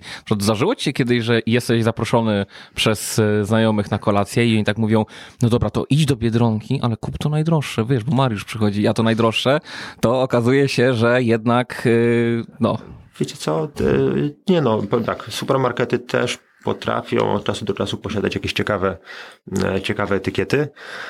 A co do samego Carlo Rossi, no co mam powiedzieć? Z mojego punktu widzenia niewiele się w nim dzieje. Po prostu jest winem nudnym, nazwijmy to. Ono gdzieś tam potrafi kosztować około 20-25 zł. Ja osobiście wolę dołożyć piątkę, mniej więcej, bo to już tam wielkiej różnicy nie robi, a i poszukać coś innego. To jest na zasadzie tak, jakbym codziennie jadł pierogi, które przepraszam bardzo lubię. Znaczy Carlo Rossi może niekoniecznie, ale e, chodzi o to, żeby za każdym razem sięgać po jakąś inną etykietę, próbować czegoś innego. I, i tyle. E, No, Carlo Rossi jest jaki jest i natomiast mówię, to jest, wydaje mi się, że to jest le, lepsze pierwsze wino, niż gdybyśmy na początek komuś podali jakiegoś, nie wiem, Saint Estef z Bordeaux, które go pozabijało wytrawnością i powie, Jezu, jak tak wina wytrawne smakują, to ja nie chcę tego pić. E, A tutaj dostajemy wino, które mm, po prostu nie ma kwasowości, ma cukier resztkowy, jest landrynkowe i pije się jak soczek i jest sokiem w tle. Na imprezie to jestem w stanie jeszcze gdzieś tam zrozumieć. E, Natomiast czasem najczęściej ludzie od tego odchodzą i próbują czegoś innego i to jest akurat e, dobre rozwiązanie. Przedsiębiorcy z wyboru. Podcast dla naznaczonych biznesem. Michał Bardel e, w jednej ze swoich książek powiedział, że e, zasadniczo oczywiście możemy przerzucać się wiedzą o winach, ale każdy powinien pić to, co mu smakuje. I to jest najważniejsze, nie? Żeby znaleźć sobie, jeżeli komuś smakuje Carlo Rossi, to czemu piętnować go, żeby nie pił tego Carlo Rossi?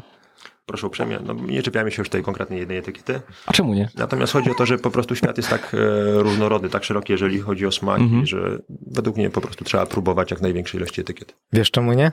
Bo jest wiele innych gównianych win, więc można się czepiać więcej, nie? I miglikos na przykład.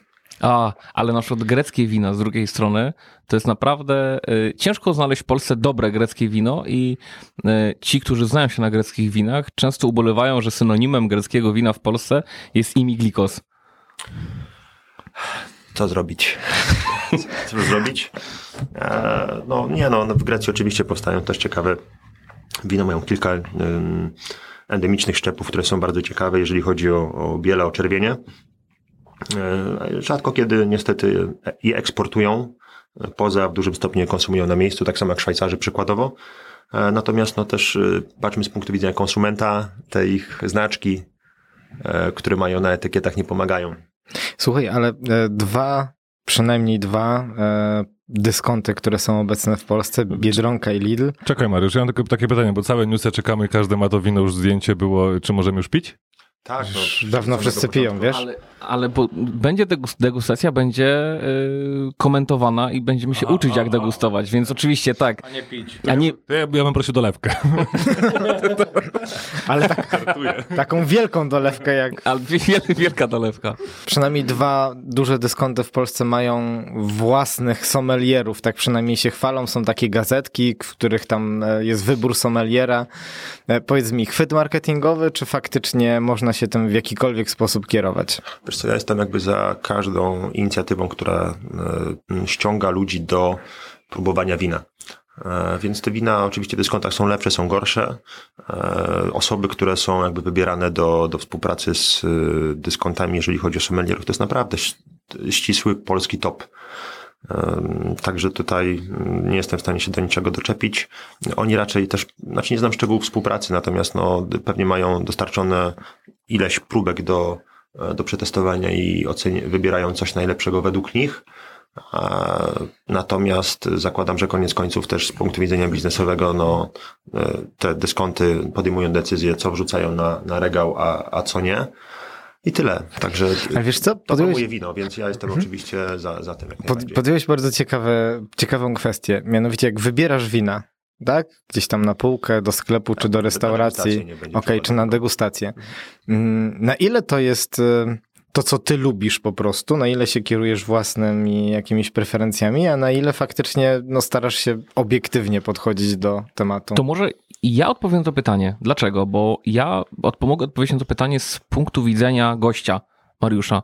Byłem na y, degustacji y, Mariusza i y, mam, mam pewne oczekiwania, jak idę na nie. Oczywiście znam, y, w tym przypadku znałem etykietę trochę wcześniej, y, mogłem sobie o nich poczytać i z punktu widzenia mnie, czyli kogoś, kto chce popróbować różnych rzeczy, e, możliwości, e, zakres smaków był tak duży, że absolutnie spełnił moje oczekiwania. Więc z punktu widzenia konsumenta, mówię, jest rewelacyjnie. Powiedz, jak to wygląda z twojej perspektywy.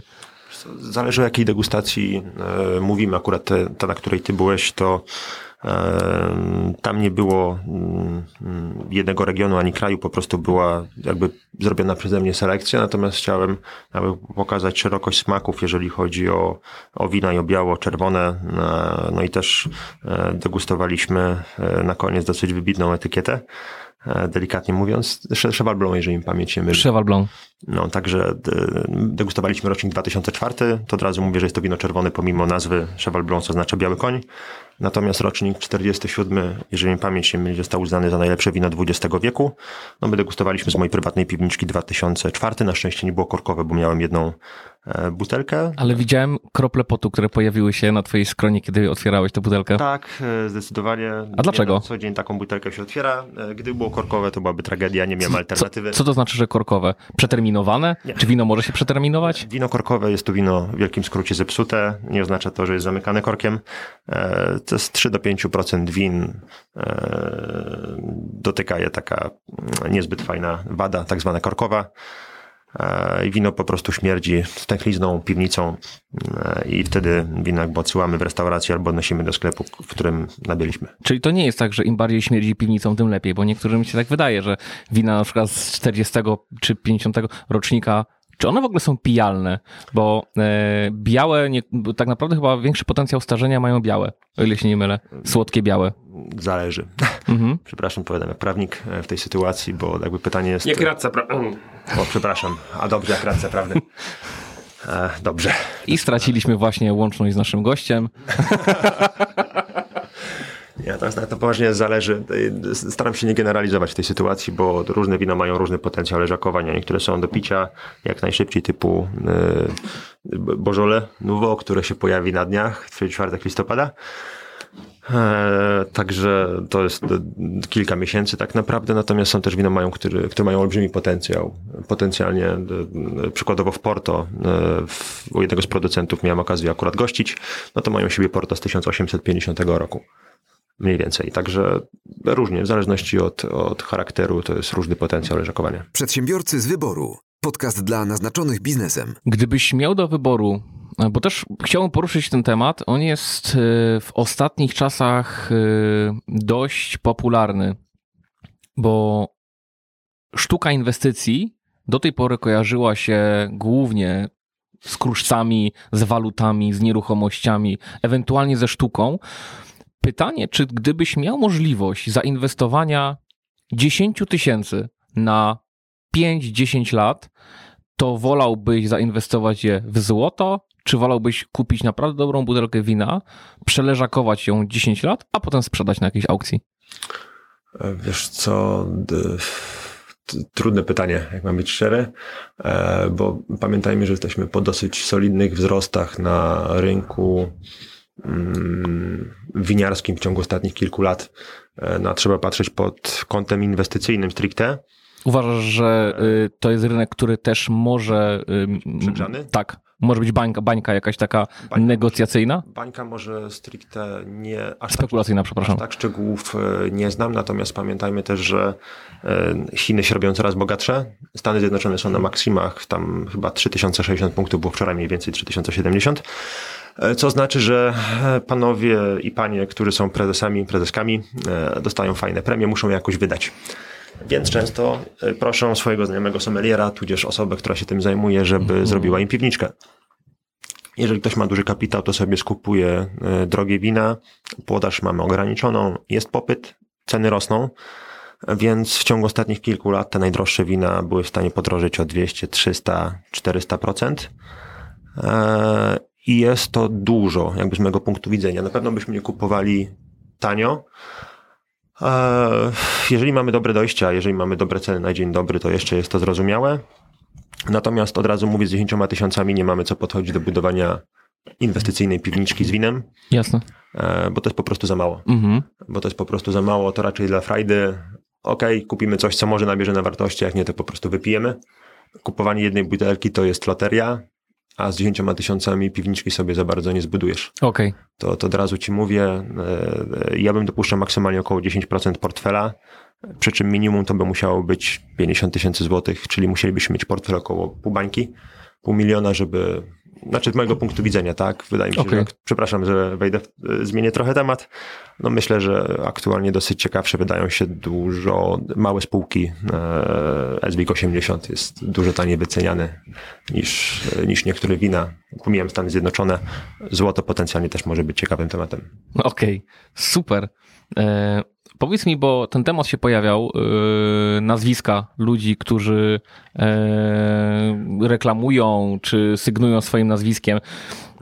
Nie wiem, czy widzieliście, ale BP też wprowadziło i na BP wina reklamuje Pan Makłowicz? pan Makłowicz, który jest, nawet nie jest kucharzem de facto, tylko jest dziennikarzem, który potem gotował, ale gotował, a nie robił wino. A teraz pytanie, czy to nie jest taka trochę, hmm, dobra, możemy wziąć jakiegoś sommeliera, e, ale ludzie nie znają sommelierów. Kogo ludzie znają i lubią? Makłowicza! Z czym się kojarzy wino? Z jedzeniem. Dobra, dawaj Makłowicza. Tak, przy czym e, nie znam szczegółów, ale z tego co mi wiadomo, pan Makłowicz też o wino się ocierał. Może tak to nazwijmy. Wiem, że ma chyba swoją firmę, która gdzieś e, winem się... Będzie bardzo skandaliczny odcinek. O tematykę wina się ocierał, może tak. Okej. lepiej. E, natomiast e, czemu nie, to dalej służy promocji wina, więc ja osobiście jestem za, a pana Makowicza bardzo cenię za jego programy. Pamiętam jak byłem mały, do dzisiaj oglądałem, także jak najbardziej jestem za, bo wino z kuchnią się lubi. A poza tym mm, ja też bardzo lubię pana Makłowicza. W kieliszku mam beczkowego merlota, Zgadzam się, że może nie robi najbardziej finezyjnych tam potraw e, i tak dalej. a na talerzach kilka wspaniałości. Trzeba też pamiętać, że on jest krytykiem kulinarnym, to jest jakby pierwsza rzecz, a po drugie on no, dużo jeździ po świecie, więc faktycznie tych win, win miał okazję posmakować dużo, nie? Z pewnością tak, z pewnością tak. Przedsiębiorcy z wyboru. Podcast dla naznaczonych biznesem. Ja mam takie pytanie, bo tutaj mówimy bardziej, o, czy tam na pewno się specjalizujesz bardziej w tych winach, nazwijmy to wyszukanych, tak? Em, Nie, niekoniecznie. Niekoniecznie, tak, no. Ale z dalszych regionów niż z Europy Środkowo-Wschodniej czy Środkowej. Do czego zmierzam? W Polsce jakiś czas się już zmienia klimat i pojawia się coraz więcej winnic. E, Patrząc na statystyki, gdzieś tutaj przed programem udało mi się to też zweryfikować. E, Od 2009 roku do teraz zwiększyła się ilość winnic o prawie 900%. To jest bardzo dużo. Oczywiście w porównaniu do ilości, z którą zaczynaliśmy, zaczynaliśmy od 26, teraz mamy około 230 mniej więcej. Ja mam jeszcze inne dane, mam około 500. Okej, no to a, tylko to było na przełomie 2018-19 rocznik, więc być może teraz już to. Sprawdzimy później. No właśnie, no to, to już o ty- tysiąc ponad przekroczyliśmy, można powiedzieć, tam ilość. e, No i pierwsze moje pytanie takie, co w ogóle o tych winach sądzisz, a drugie, czemu one są takie drogie? Co, a, y, powiem wprost, że nie mam zbyt dużego doświadczenia, jeżeli chodzi o wina polskie. Kilka, kilkanaście wini spróbowałem, e, więc bywa różnie. Natomiast no nie od razu Rzym zbudowano. E, bardzo osobiście cenię e, przede wszystkim wina białe, bo jednak mamy klimat, e, który skłania, skłania nas jakby ku produkcji win białych i powinniśmy się zdecydowanie uczyć od e, sąsiadów, od Niemców, od Czechów, od Słowaków, jeżeli chodzi o produkcję win e, białych.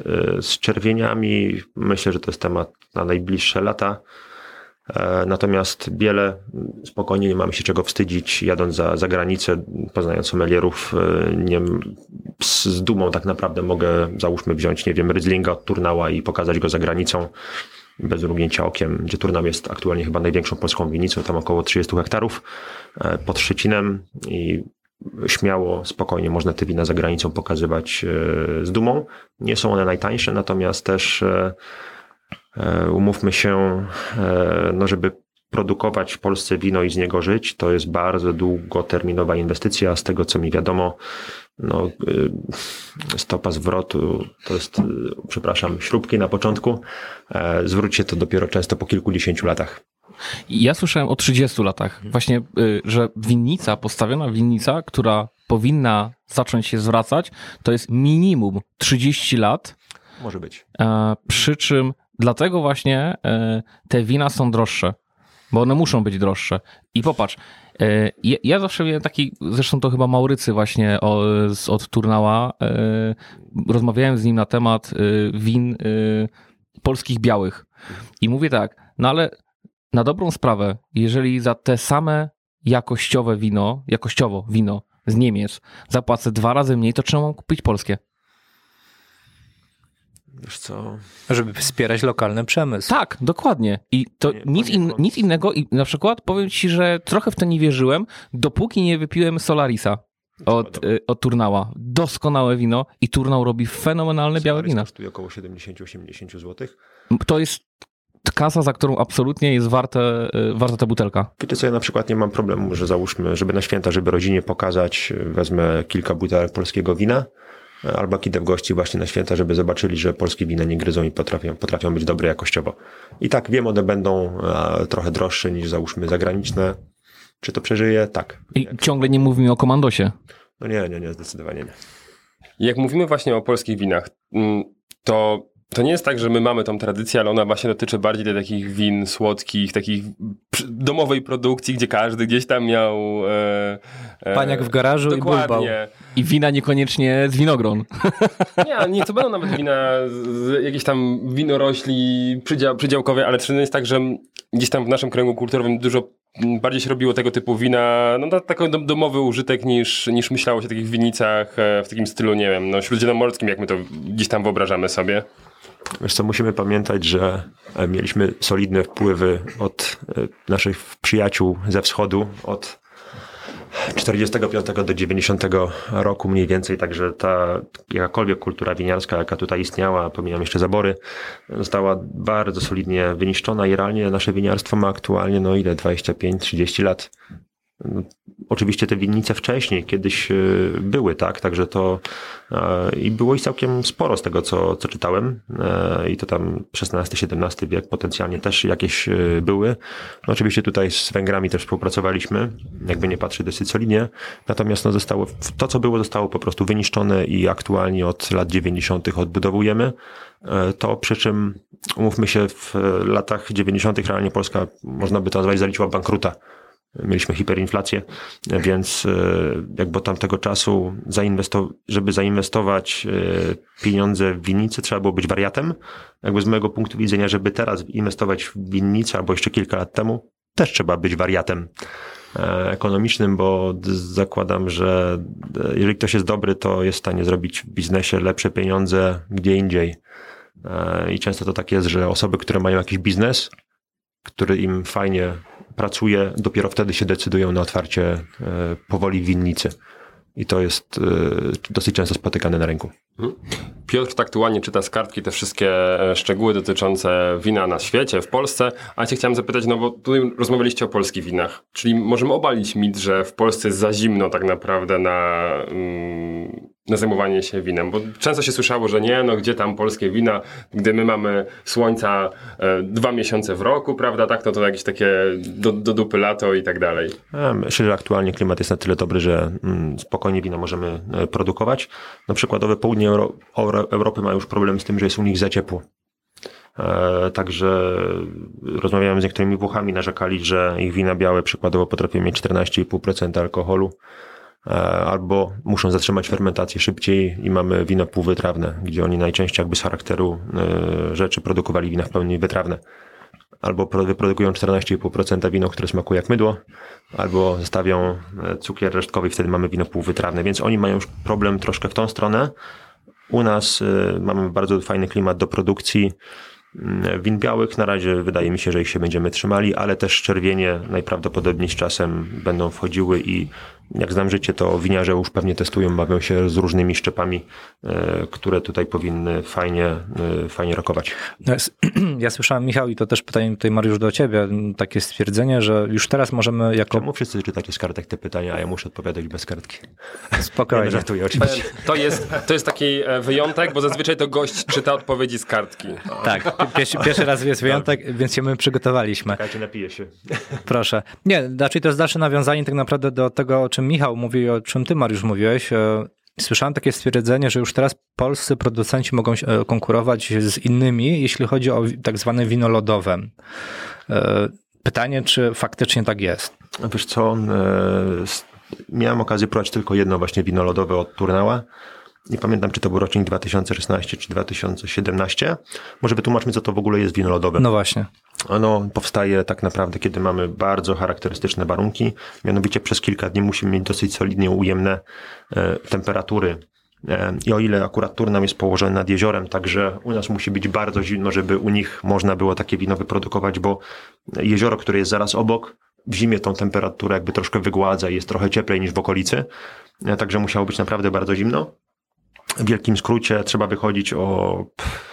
Jesteśmy na Śląsku, tak? Także trzeba wychodzić mniej więcej o czwartej nad ranem, jak w kopalni z czołówką do winnicy, zbierać e, zamrożone, zmrożone winogrona, przewozić do winnicy i tłoczyć je takie zmrożone i z tego produkujemy wina słodkie. One są najczęściej pakowane też w mniejszych butelkach, bo byłyby okropnie drogie. No za butelkę tam trzeba zapłacić powyżej 150-200 zł, za butelkę 0,375.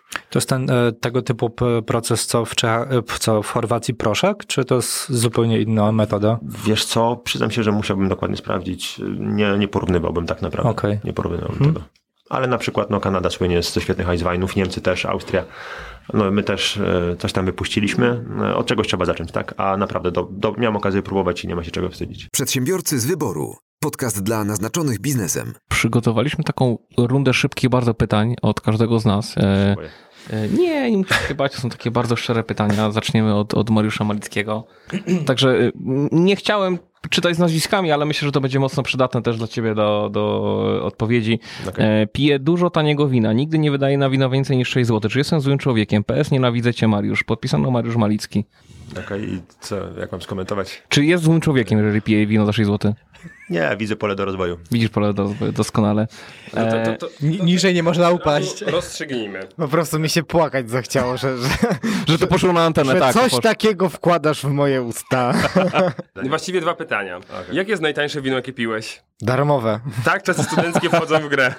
Ciężko to nazwać winem. Y, y, Wspominam bardzo dobrze kolegów z Poznania. Dzbany leśne myślę, byśmy się obracali, tudzież y, pamiętam... Czyli kubki smakowe przepalone odpowiednio. Tak, najważniejsze. tak, tak, najtańsze wino. E, To, to, to już Czekaj, wystar- czekaj, to odpowiedź e, wystarczy. Jeszcze było takie jedno, ale E, nazwę... Lapino Nowosandeckie. Komandos. Komandos to też. E, Lapino Nowosandeckie, czarna porzeczka, wyśmienite. Rocznik 99, 2000, no może nie, 2001. O, lipa z miodem, to jest właśnie ten trunek zacny, pamiętam, ale to chyba około miodem. 5,5 zł kosztował. Co jest lepsze, patykiem pisane czy komandos? Nie, To jest ekstra klasa sama w sobie, jedno i drugie, także ciężko porównywać. Dziękuję. Czyli jednak y, ściana, ściana wschodnia w Bełchatowie. Przedsiębiorcy z wyboru. Podcast dla naznaczonych biznesem. To ja mam takie już pytanie jakby bardziej z tych poważnych, nazwijmy to, z którymi chyba większość nas, naszych słuchaczy może się spotykać. Idą do dużego sklepu.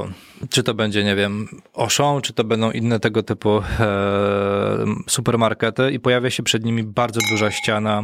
Tak Ściana płaczy, ale win, tak? E, nie oceniamy, czy one są dobre, czy niedobre, ale jak już zwykle jest problem, co wybrać. No bo, no właśnie przywołałeś te Carlo Rossi, tak? Ono kiedyś było bardzo mocno promowane. No i ci, którzy w ogóle mają jakiś problem, tak myślą o winach, a słyszałem, że Carlo Ro- Rossi jest dobre, bo gdzieś tam widziałem reklamy. Tak, wiesz co, ogólnie jest zakaz reklamy wina w Polsce. Od jakiegoś czasu. Od tego może wyjdźmy, więc akurat Carlo Rossi było jednym z nielicznych, które było w stanie się promować w trochę inny sposób, jak na przykład było, nie wiem, Wypuszczali płytę. Fabryka Trzciny Tak, dokładnie. i Carlo Rossi jako, jako sponsor. Okej, rozumiem i tak postępowano. Natomiast e, co tu dużo mówić? Są na przykład aplikacje różnego rodzaju. Jest bardzo fajna strona, zrobię reklamę, do 3 dych.pl, gdzie e, pan ocenia wina do 30 zł. E, Także myślę, że to są mniej więcej takie wina w zasięgu w budżecie każdego Kowalskiego. Jak się Mariusz ożywił. Więc napisz sobie Mariusz jako stronę startową w komórce. Ja mam aplikację Vivino akurat, która... Też Właśnie można. o tym samym chciałem Wiesz powiedzieć. co, jest aplikacja, trzeba ostrożnie z nią, jeżeli chodzi o ceny, bo są bardzo mocne rozjazdy. Oj, sam, sam. Pytanie, kto ocenia, to też bywa różnie. E, Ciekaw jestem, jak właśnie te wina, które według mnie są nie najlepsze technicznie, e, są tam punktowane z czystej ciekawości, bo no co tu dużo. Nie chcę brzydko mówić, ale jest takie powiedzenie, że miliony much jedzą gówno, nie mogą się mylić. E, To, że dużo osób w McDonaldzie nie znaczy, że to jest dobre mięso, E, więc... Nie znaczy, że to jest mięso. No podobnie jest trochę z winem. Natomiast koniec końców i tak pijemy to, co nam e, smakuje. Nawet jeżeli, nie wiem, Robert Parker oceni krytyk winiarski najbardziej znany na świecie 100 na 100, to nie oznacza, że akurat to wino nam musi leżeć. To, Ale wiesz co? tak działa. Wiesz, co mi się na przykład w tej aplikacji podoba Vivino? Bo nawet jeżeli tam, oczywiście do ocen trzeba podchodzić bardzo z dużym dystansem, bo tam jest, to po pierwsze są e, komentarze z całego świata, więc czasem się zdarzy jakiś ciekawszy, gdzie widać od razu, że ktoś się lepiej zna albo więcej ciekawych win wypił, bo coś no, ma więcej do za to, powiedzenia. żeby napisał, prawda? Okej, A- ale to, co mi się najbardziej podoba, to, że robisz własną historię degustacji, bo robisz sobie zdjęcie etykiety i później możesz sobie opisać i, ja, i faktycznie masz potem porównanie, to jest twoje ulubione chilijskie wino na przykład i masz, masz potem listę. Fajniej się później jakby odnosić, robisz sobie sam jakąś taką listę, to jest fajne moim zdaniem. Podam wam jeden przykład. Wysłałem znajomemu filmik z Mistrzostw Świata Sommelierów. Akurat była degustacja w ciemno, gdzie mm, mistrz świata sommelierów, który właśnie wtedy wygrał, opisywał wino. Jakby z mojego punktu widzenia Szapoba świetnie opisał, tylko teraz jest jeden szczegół. Kowalski tego w najmniejszym stopniu nie zrozumie.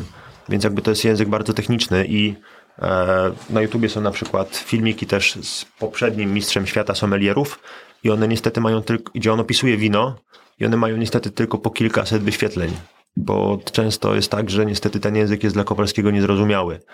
E, Ja jakby spotykam się z sytuacjami, gdzie osoby, które na, że na przykład nie mają wiedzy merytorycznej i mm, w najmniejszym stopniu, naprawdę już w najmniejszym stopniu opisują wino w bardzo dziwny sposób, e, co totalnie obok wina, e, jakby mają jakby poklask i e, no nie wiem, są instagramerkami winnymi, nie wiem jak to nazwać e, potencjalnie, tak? E, Nie mają jakby wiedzy merytorycznej, żeby do tematu jakby wina się stricte wypowiadać w e, taki sposób, w jaki się lobbują.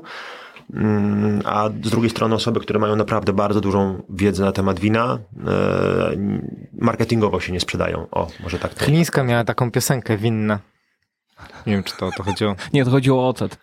A, okej. E, natomiast Mariusz, chciałbym teraz zaproponować coś absolutnie fantastycznego. To nie będzie most, na pewno tego, co ty powiedziałeś, a, bo osobiście nie znam niko, osobiście nie znam nikogo, kto zna się na winach bardziej niż ty. Ja E, masę ludzi. Ty znasz masę ludzi? Tak, tak. No, ja też znam masę ludzi, ale ty... Jesteś z branży. No właśnie, a ty na winach znasz się najlepiej. Chcielibyśmy tutaj zaproponować, ja bym chciał zaproponować, nie jest propozycja, zmuszę cię do tego. E, po prostu zrobimy teraz degustację w ciemno. Mam przygotowaną jedną etykietę. Jestem chory, świetnie. A, jesteś, jesteś chory, zawsze tak mówisz. Okej. Dobrze. Mam, mam, Zatem ospa tutaj mam jedną, mam jedną, mam jedną etykietę. To jest etykieta, mm, nie wiem czy mogę mówić, kojarzysz taką historię żółtej ciżemki? Tam grał taki popularny polski aktor. On się zna na winach. Marek Konrad. A, okej, no. Okej. Chciałem, żebyś spróbował powiedzieć mniej więcej. Oczywiście zaczniemy od tego konkursu, czy to jest białe, czy czerwone, ale myślę, że przejdziesz ten test. E, Potem przejdziemy do bardziej skomplikowanego. Przepuszcz sobie tak kubki smakowe oraz kieliszek. Potem... kieliszek. Ale ja mam, ja mam kieliszek do tego. Nie, nie, nie, spokojnie. To ja, ja już jestem przygotowany w 100%. Okej. I chciałbym, żebyś powiedział mniej więcej oczywiście, bo chyba, że trafisz w ogóle super ekstra w to, co jest. Dobra? Uwaga, otwieram. Nie. O, Czyli to nie jest dramat, bo ma korek. A możesz mi nalać do mojego kielona też? Tak. Oczywiście nie, nie, nie pokażę ci korka, jeśli, jeśli pozwolisz. Nie, nie chcę, nie. Chciałbym właśnie, żeby to było tak naprawdę w ciemno, w ciemno. No. A czemu ty, Paweł, powiedziałeś, że nie jest dramat, bo ma korek? To chyba właśnie wcale tak nie jest, nie? Tak w międzyczasie możesz jakby skomentować? Nie ma większego znaczenia, czy Bo- korek, czy, czy nakrętka. To jest stereotyp. No dokładnie. Y, Można kupić z tego, co się orientuje, bardzo dobre wina, e, właśnie droższe. Nowozela nowozelandzkie Sauvignon. Blanc zawsze mają na przykład y, nakrętkę. Dobra, to sprostuję. Ym, Nie ma tragedii, bo korek nie jest plastikowy. Ale to też jest stereotyp, bo coraz mniej jest korków. No właśnie. Czy nie? Wiesz co, wina się produkuje przede wszystkim coraz więcej, a korek no, mam ograniczoną podaż. Jakby No nie właśnie. patrzeć, więc dużo producentów sobie ułatwia i nam też zresztą ułatwia, bo dużo łatwiej otworzyć butelkę. Jest mniejsze prawdopodobieństwo, że ten korek się złamie podczas To na otwierania. pewno no i wino nie będzie korkowe. Znaczy teoretycznie jest matematyka. Okej, słuchajcie, pierwsza, dzisiaj będą dwie degustacje. To jest pierwsza degustacja w ciemno naszego gościa. Y, Też chcecie zadegustować, czy te, te, te, te pozycje? Y, Od razu mówię, że inni goście nie wiedzą. Znaczy tylko Paweł akurat wie, no ale to się rzeczy, bo siedzi obok mnie, natomiast inni nie wiedzą, co to jest. Y, Przekazuję ci kieliszek. Ja mogę podpowiedzieć, że jest to wino białe. Albo No, zepsułeś już zabawę, bo powiedzie, podpowiedziałeś gościowi, tak, jest to wino białe, sprzedałeś, ale dalej, proszę bardzo. Nie, mo- może powiedz, na co trzeba zwrócić uwagę? Patrzysz na, na barwę, na to, jakie ślady zostawia na kieliszku, na, na, na co patrzysz? Co to, co, to, co to może być? Co? E, Do, do, do mikrofonu, proszę. Wiesz, to jest kilka rzeczy, na które zwracamy uwagę. E, Na początku oceniamy barwę, czy ono jest dosyć jasne, czy jest ciemne i możemy wnioskować, tutaj akurat, przepraszam, mamy takie tło, że niewiele widać. E, Jeżeli jest ciemniejsze, to możemy wnioskować, że z winem może być winem starszym, tak? Natomiast jeżeli e, mamy wino, e, o, to troszkę, daj, weź podświetl jeszcze raz, to mi troszkę ułatwiło. Ok, widzę, że jest delikatnie perliste. E, dobra, natomiast jeżeli chodzi o Natomiast jeżeli chodzi o e, zamieszanie, możemy stwierdzić na przykład, jeżeli mamy takie gęste, oleiste łzy, że wino albo jest nieco słodsze, bo ma dużo cukru, albo na przykład ma wyższy poziom alkoholu. Ile tu jest cukru? Mniej więcej. Cztery kostki. No, muszę spróbować najpierw, jeszcze nie spróbowałem, żeby ocenić. Natomiast to jest jeden z, jedna ze składowych tak naprawdę, które się e, gdzieś tam zbierają na całkowitą ocenę e, wina. Tu akurat mógł stwierdzić, że mamy wino dosyć młode, bo jest jednak dosyć e, jasne. Następną rzeczą, którą oceniamy jest nos który przede wszystkim jest czysty, ale też w tej sytuacji jest bardzo aromatyczny. Mamy sporo takich niuansów, bym powiedział, e, miętowych się pojawia, e, świeżych, jest mocno intensywne, jeżeli chodzi o, o nos, ale jest też takie mocno ladrynkowo-cukierkowe. A także sporo egzotyki, sporo cukru takiego, przepraszam, trochę sztucznego, jeżeli chodzi o, a, jeżeli chodzi o nos. Następną rzeczą, którą oceniamy jest usta i tutaj waga, struktura, kwasowość, taniny, czy potrzymane w beczce, czy nie. Tutaj obstawiam, że jednak koniec końców nie było, bo w nosie tego w najmniejszym stopniu nie, nie wyczuwam, ale to się później potwierdza bądź, bądź neguje e, w ustach.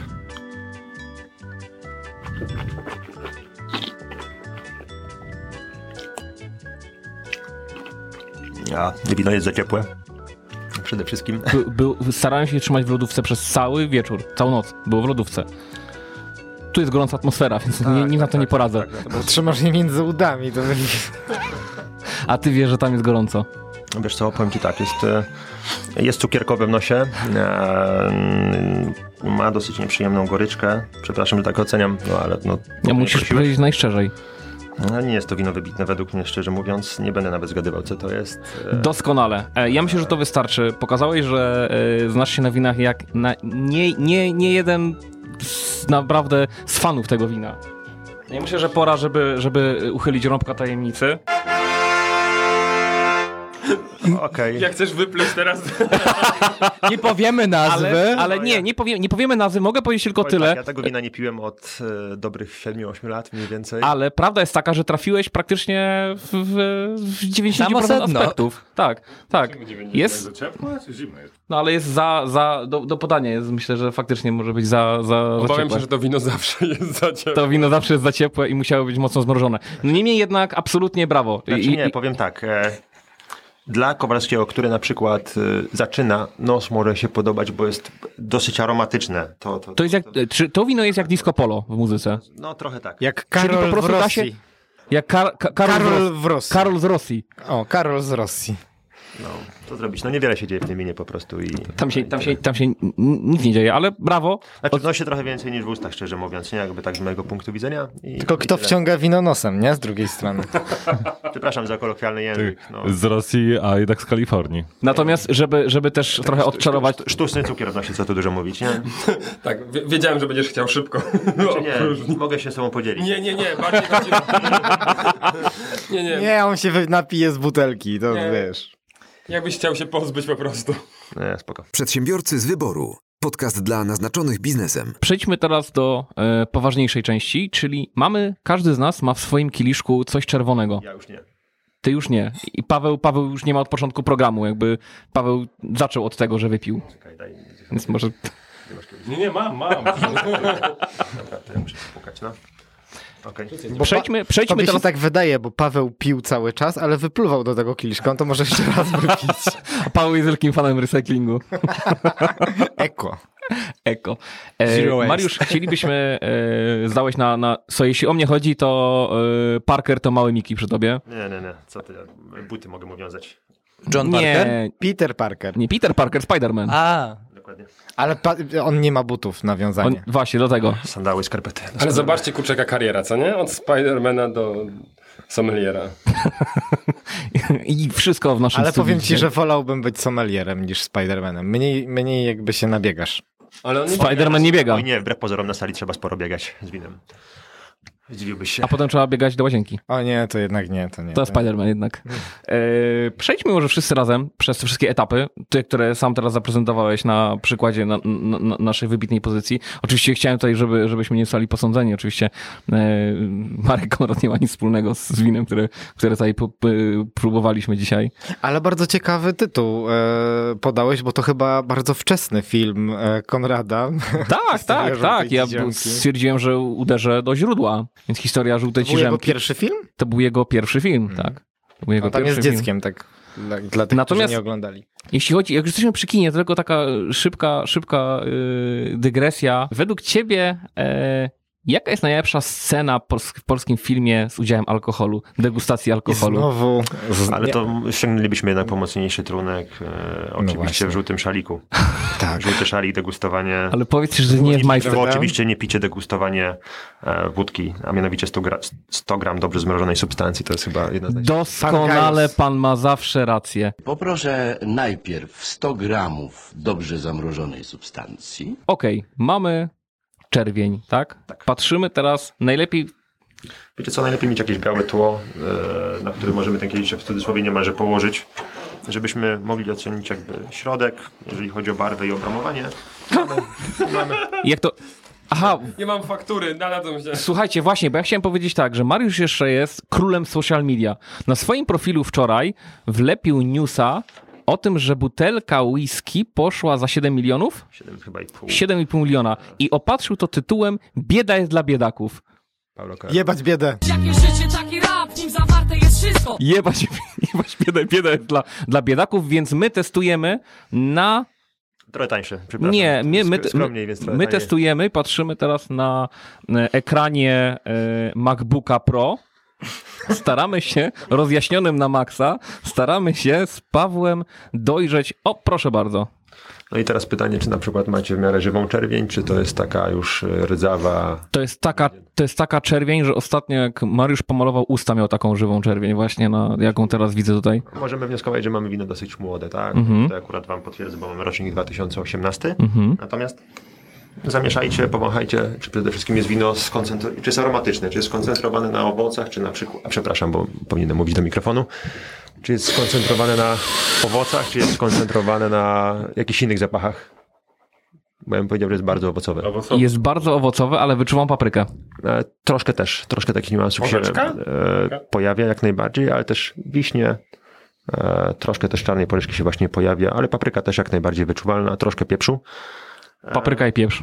Tak, także... E, Paprykarz! Papryka szczeciński. Niestety nie jest to wino spod Szczecina, ale byliście blisko. Natomiast powiem wam, że, wam, że jest to stok północny, bo jesteśmy na półkuli południowej. No, także e, wino jest oczywiście winem czystym, no już je sprawdziłem wcześniej, o 8 rano. E, A co to znaczy, że jest czyste? To znaczy, że nie jest korkowe. Nie ma, A, żadnych, okej. nie ma żadnych wad. E, także jest, jest tak najbardziej mm, ok. No i stwierdziliśmy, że pachnie właśnie ciemnymi owocami. I teraz tak, e, spróbujcie tego wina, czy ono jest w pełni wytrawne, jak tam z kwasowością, jak tam z Jest taninami. wysoka, jest wysoka kwasowość i nie ma za dużo tanin. Taniny są bardzo miękkie, z kwasowością byłbym raczej ostrożny. Tak? E, Tutaj ta kwasowość nie jest jakoś szaleńczo e, wybitna. Tanin nie, nie ma dużo, bo słyszałem, że ono nie jest tanie. E, Średnia cena, natomiast taniny to jest to uczucie takie ściągania. Garbniki, tak? Tak, dokładnie. Natomiast na przykład oceniamy jeszcze wagę wina. Czy ono jest lekkie, czy ono jest ciężkie. Jest średnie. Zależy ile nalejesz. Ja bym powiedział, że jest średnie, średnie, średnie, średnie może z plusem. No i oceniamy jeszcze także dłu- przykładowo długość posmaku, czy pijemy i zapominamy, e, czy, czy jednak ten No dość długo trwa na języku. Czy Mariusz tak zawsze długo pije, aż zapomni. dokładnie. Ale jest mocno rozgrzewające. Bo to jest wino grzane. Czyli, mo, czyli możemy stwierdzić na przykład, jeżeli że ma troszkę wyższy poziom alkoholu. No wiecie, co to, co, to, co powiedzieliście, to jest to wszystko prawda. Czyli jakby z mojego punktu widzenia wyciągamy wnioski, że jeżeli jest skupiony na owocu, jeżeli chodzi o aromaty, to możemy mieć nowy świat. Jeżeli pachnie właśnie klimatami takimi e, owocowymi mocno, jest, e, jest to winem z, e, o niskiej, nie najwyższej kwasowości, ma miękkie taniny, wyższy poziom alkoholu, trochę takich klimatów jakby paprykowo, e, ciemnoowocowych się pojawia. Możemy iść w kierunku na pewno Carmenere Merlota. E, Załóżmy, Carmenere jest bardzo popularne w Chile, no i tutaj przyznam się, że jesteśmy w Chile mamy właśnie Carmenere. Także koniec końców w miarę zgrabnie opisaliście wino kilkoma słowami, więc teraz spokojnie na przyjęciach możecie brylować, jak weźmiecie ten szczep ze sobą. Brylować, czyli mieć okulary, tak? Dokładnie tak. To jest podstawa, tak? Imprezy, posiadanie okularów. E, także tutaj mamy akurat Carmenere. Ja tam się umiem bawić na przykład, ty nie. Ale jak ktoś nie ma wady, to przynajmniej same oprawki też robią robotę. Dokładnie. Poza tym ja nie potrzebuję się dobrze bawić, żeby pić alkohol, tak? To jest podstawa. Grunt, żeby były okulary. Dokładnie tak.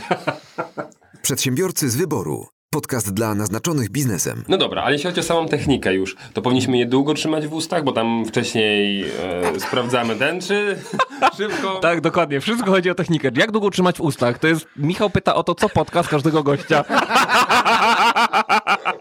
Aż się boję pytać, jakie gości tutaj mieliście przede mną. Natomiast koniec końców e, powinniśmy wino rozprowadzić przede wszystkim po ustach, żeby te smaki poczuć, to jest podstawa. Ani za, ani za długo, ani za krótko. Po prostu, e, żeby poczuć wszystkie smaki i, i tyle. Przedsiębiorcy z wyboru. Podcast dla naznaczonych biznesem. Patrząc na wina, i to jest raczej chyba oczywista e, odpowiedź z swojej strony, ale wolałbym to też poruszyć. E, no, wina lepiej pić do czegoś niż pić chyba tylko tak, żeby pić, bo w pewnym momencie po kilku kieliszkach już chyba one aż tak dobrze nie smakują. Byle nie do lustra. Natomiast tak na poważnie, e, wino można pić z jedzeniem i. E, dla mnie jest ważniejsze, żeby pić w dobrym towarzystwie, bo przyznam się, że wolałbym wypić, e, nie wiem, najgorsze wino w dobrym towarzystwie niż e, wino za kilka tysięcy złotych e, w parszywym nastroju w domu. Nie, zdecydowanie nie wybieram tą pierwszą opcję, która jest według mnie dużo, dużo, dużo ciekawsza. Czyli w tym zacnym gronie sądzę, że jednak to Carolossi pęknie. E, Prędzej czy później myślę, że tak. Czyli prędzej... y, Już mamy w końcu ósmą, już prawie dziewiąta. O, w takim razie może y, przyspieszymy, bo na razie było tylko pytanie Mariusza. Ja bym chciał szybko, żeby y, padły też pytania innych, innych naszych współprowadzących. Czy to prawda, że im więcej alkoholu, tym lepsze wino? Paweł Badura. Czy wino na randce zwiększa prawdopodobieństwo happy endu? Y, Mateusz Majik. Co to jest wino, Michał Kucharski? To, to może po kolei jeszcze raz, co to jest wino. E, przefermentowany sok z winogron, od tego może zaczniemy. E, różnie interpretowany. Następne pytanie, proszę. Czy wino na randce zwiększa prawdopodobieństwo happy endu? Zdecydowanie tak. czy to prawda, że im więcej alkoholu, tym lepsze wino? Nie. Czy myślisz, że wypiłeś więcej butelek wina niż Titus Acid Drinkers? Ja nie mówię, jakie to wino. Myślę, że spróbowałem więcej rodzajów. To, to, A to to na pewno. Natomiast czy wypiłem więcej butelek w życiu? Oni, też, oni są też z Poznania. E, Tak, wiem. E, Akurat byli, e, przepraszam, stałymi klientami w Swarzędzu bodajże, w firmie, w której pracowałem. Także wbrew pozorom nie pili aż tak najtańszych win. Także szapoba, trzy dychy pękały. I właśnie zniszczyłeś 30-letnią legendę tego, tego, tego zespołu. Ale Także, do tego wciągali koks, wyluzuj. okej. Okej. Wygrali. Czyli było jeszcze droższe to wino wtedy? Przedsiębiorcy z wyboru. Podcast dla naznaczonych biznesem. Powiedz mi, ile w winie jest wina? Bo cały czas mówimy o etykietach, o reklamie, o marketingu. E, Bardziej chodzi mi o to, e, tak jak na przykład w, są często porównania, że ile, ile kosztu paliwa jest w samym paliwie. Na przykład na 5 zł za litr, tak naprawdę koszt samego e, paliwa, czy wartość samego paliwa to jest około 2 zł, 2, 2, 2, Znaczy, 2 z hakiem. zarabia 15-20 groszy na litrze. Na przykład, prawda? Plus akcyzy i tak dalej, i tak dalej. Mniej więcej, czy masz świadomość, ile na przykład w winie jest wina? Albo na przykład, czy wina tak naprawdę drożeją przez to, ile wkładają w reklamę? Albo jak grają etykietami. Poniekąd tak. Wiesz, to jest cała masa czynników, która się składa na wycenę wina. E, Ja osobiście lubię wynajdować wina, które są mm, rozsądnie wyceniane e, i mi, mi osobiście smakują, tak? To, to jest jak najbardziej fajne podejście. Lubię też małych producentów.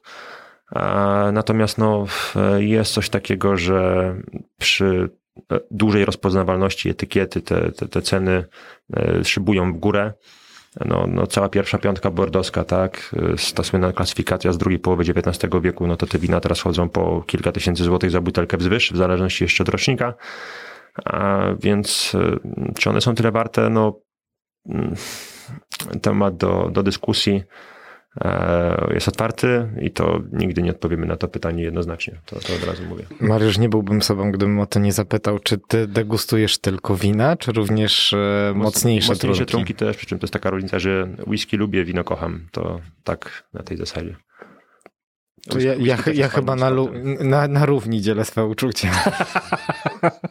Alkohol tak, poproszę. Czy ktoś z was oglądał program The Wine Show? Kojarzycie? Nie, nie. Nie, okej. E, Na Kuchni Plus leci taki program, gdzie faktycznie jest sommelier plus wysyła swoich wysłanników, nazwijmy to, do różnych miejsc na świecie i mają wybrać konkretne wina, wcześniej degustując je u producentów, a mają być rozpoznawalne gatunkowo, smakowo pod względem konkretnego regionu. No i na podstawie tego później uczą, można powiedzieć też e, widzów, e, w jaki sposób e, z danego regionu wina, czym powinny się funkcjon- e, charakteryzować. Program dosyć ciekawy. No, myślałem, że byś coś powiedział, jeśli byś oglądał go, ale dużo telewizji nie oglądam, więc pewnie. Znaczy ja ze swojej strony polecam dla osób, które jeszcze Okej, o tym winie zbyt dużo nie wiedzą, a, a mogą się coś więcej nauczyć, no bo tak jak powiedziałaś, promocja samego wina jest, wskazana, więc ten program faktycznie i promuje i edukuje. E, Wiecie co, był e, też e, program w telewizji, gdzie była degustacja w ciemno. Mm, Tam pod tytułem chyba Genialny Umysł albo coś w tym stylu i tam był taki pan Szymon. Mm, Nazwiska nie, nie chcę przekręcić, więc nie, nie podam. Z Warszawy. On ma swoją firmę, ale też prowadzi właśnie szkolenia. No i miał degustację chyba trzech win w ciemno ze zgadywaniem kraju, regionu i e, szczepu. Mm, e, Także oczywiście wszystkie trzy odgadł, e, natomiast dostał bardzo charakterystyczne wina, ale i tak szapoba za, za to, że był w stanie to e, zgadnąć. Jakby dla Kowalskiego, który na przykład w tym nie siedzi, no to, to jest trochę czarna magia w tej sytuacji, tak? Dla osób, które są jakby z branży, no to gdzieś tam zgadnięcie Sauvignon Blanc właśnie z Nowej Zelandii, czy tam Primitivo, czy Malbeka, to jest w miarę, w miarę okej i tak fajnie, że, że wszystkie trzy zgadły, także jest to promowanie wina i to nie jest czarna magia. E, To nie jest wymyślanie, to nie jest y, mm, winopatykiem po wodzie pisane. E, W tej sytuacji naprawdę ci ludzie mają taką wiedzę, że są w stanie e, to zgadnąć, albo przynajmniej dobrze opisać wino i zawęzić do potencjalnych możliwości, jeżeli chodzi o miejsce pochodzenia i szczep. To, to, to bez dwóch zdań jest to jak najbardziej możliwe, no i takie konkurencje też na Mistrzostwach Polski Świata Sommelier się odbywają. Dla mnie to jest magia pod względem e, doboru odpowiedniego rodzaju wina do odpowiedniej potrawy, tak? No bo okej, już tutaj gdzieś tam się utarło, że białe wina nadają się bardziej na przykład do drobiu, tak, do ryb i tak dalej, e, czerwone do tych mięsnych, mocniejszych rzeczy, ale mimo wszystko to jest jakby 0,1, tak? A tutaj jeszcze głębiej tak naprawdę się wchodzi w to, że konkretny smak wina podkreśli jakąś potrawę albo też i nie. Tak, wiesz co, no ja mam takie podejście, że wino i potrawa powinny dać jak 1 plus 1 daje 3 w tej sytuacji. Czyli wino ma być dobre, potrawa ma być dobra, a razem powinny stworzyć coś jeszcze lepszego niż e, przy jakby egzystencji osobnej. E, także to jest też frajda. Na szczęście coraz więcej restauracji ma sommelierów w Polsce. E, coraz więcej osób się tym bawi. No i zrobię też reklamę koledze Kubie, który pracuje na rynku w Krakowie. Został ostatnio podczas międzynarodowych mistrzostw Polski sommelierów zajął trzecie miejsce. Dwie pozostałe osoby to były z zagranicy, czyli został mistrzem Polski młodych sommelierów. E, Także niedaleko trzeba szukać. Jeżeli jesteście w Krakowie na rynku, no to proszę, restauracja Szara Gęsia, chcecie z dobrymi sommelierami mieć styczność. Zresztą akurat tam jeżdżę od czasu do czasu degustować wina w ciemno. E, W Katowicach też takie restauracje e, powoli się pojawiają i coraz więcej restauratorów do tego przykłada uwagę, żeby ta karta win była ciekawa i jest nadzieja w narodzie. E, Pytanie, czy właśnie nie też dlatego coraz bardziej się popularne stają wina, no bo edukujemy, edukujemy i pod względem właśnie restauratorów, i pod względem sommelierów, coraz więcej sklepów się pojawia i jest coraz głośniej na ten temat. Osoby są coraz bardziej świadome i coraz chyba bardziej szukają nowych rzeczy, nowych doznań, niż tylko ta wódka, niż tylko to piwo. Tak, wiesz co, ale przede wszystkim e, nie bałbym się też naprawdę sklepów specjalistycznych, bo pamiętajcie, że tam pracują też najczęściej ludzie, którzy są zafiksowani na punkcie e, wina. Oczywiście. Ale też, ale też mają, umówmy się, jako pracownicy w, w miarę ograniczony budżet, tak? Jak, jako, jako normalni pracownicy. Nie mają tam budżetu, nie wiem, typu top Polski, więc szukają też dla siebie win dobrych w stosunku jakości do ceny. W 95% jak pójdziecie, zapytacie się o wino dobre w stosunku jakości do ceny, to dostaniecie szczerą odpowiedź. I będą wam polecali wina, które na przykład są warte e, jakościowo więcej niż za nie zapłacicie. Także to, to, to zdecydowanie tego się nie należy bać i nie bać się powiedzieć, na przykład poszukuję najlepszego możliwego wina, załóżmy do czterech dych. Czerwonego, tak, delikatnego albo czegoś mocniejszego i, i, i proszę. I wtedy e, na 99% bądź prawie na 100% dostajecie szczerą odpowiedź i, i doradztwo. I tego nie należy się obawiać. Też mam takie pytanie, patrz, patrząc na trochę gastronomię i na promocję wina, e, czy kojarzysz, a jeśli kojarzysz, to gdzie byśmy mogli się udać, albo nasi słuchacze, do miejsc, nazwijmy to, nie wiem, winoteka, nawet może nie winoteka, ale e, miejsce, gdzie jest bardzo dużo win, można kupić je na kieliszki i można całą noc tak naprawdę sobie degustować takich win. Nie mówię tutaj też o sklepach, ale takich punktach. O Katowicach, czy ogólnie o Śląsku, czy o, w Polsce? Zacznijmy od Katowic, jeśli są, o Śląsku i, i później o Polsce. Wiesz co, pamiętam, że kolega akurat tylko już tam nie pracuje w Śląskiej Prohibicji, dosyć solidnie kartę rozbudowywał. Nie wiem, jak to, jak to aktualnie wygląda. On chyba teraz pracuje na porcelanowej e, w Katowicach, także tutaj śmiało można było atakować. E, no, polecę swoje degustacje, tak. Jeżeli chcecie podegustować win e, też nie, nie, nieprzeciętnych, ale to różne degustacje bywają, tak. Także to, to nie jest tak, że tylko nie wiadomo, jakie wina otwieram podczas degustacji. E, to też zapraszam na degustację. Za kilka dni, potencjalnie 17 chyba mi się, jest jeszcze kilka miejsc wolnych na degustację, gdzie właśnie przyjedzie Maurycy z Win Cyturnał. On będzie prowadził część z winami polskimi, ja będę prowadził część z winami włoskimi. Także zderzymy klimaty czyli wina włoskie versus wina polskie, porównamy klimat, jak wypada przy winach białych i winach czerwonych. E, także spokojnie. Zresztą też właśnie w polu do popisu degustacje e, często organizuję w warsztatach kulinarnych. Mm, natomiast Kraków to spokojnie też e, jest sporo wine barów, e, gdzie są wina na kieliszki. I to rynek, okolica rynku spokojnie, to jest godzinka samochodem, gdzieś na jakiś weekend potencjalnie wyskoczyć, to warto też potestować. No jest jeszcze kilka innych miejsc gdzieś w Katowicach, gdzie, gdzie warto spokojnie próbować. Sugestia za każdym razem, jak idziecie, bierzcie wino na kieliszki, testujcie różne. I tyle. O, potencjalnie jeszcze właśnie w Amforze ostatnio organizowałem e, degustację, to właśnie też Piotrek był. E, to tam też, z tego co wiem, mm, ostatnio troszkę kartę rozbudowują. Jeszcze polecę restaurację, gdzie mnie bardzo zaskoczyła pozytywnie cenami.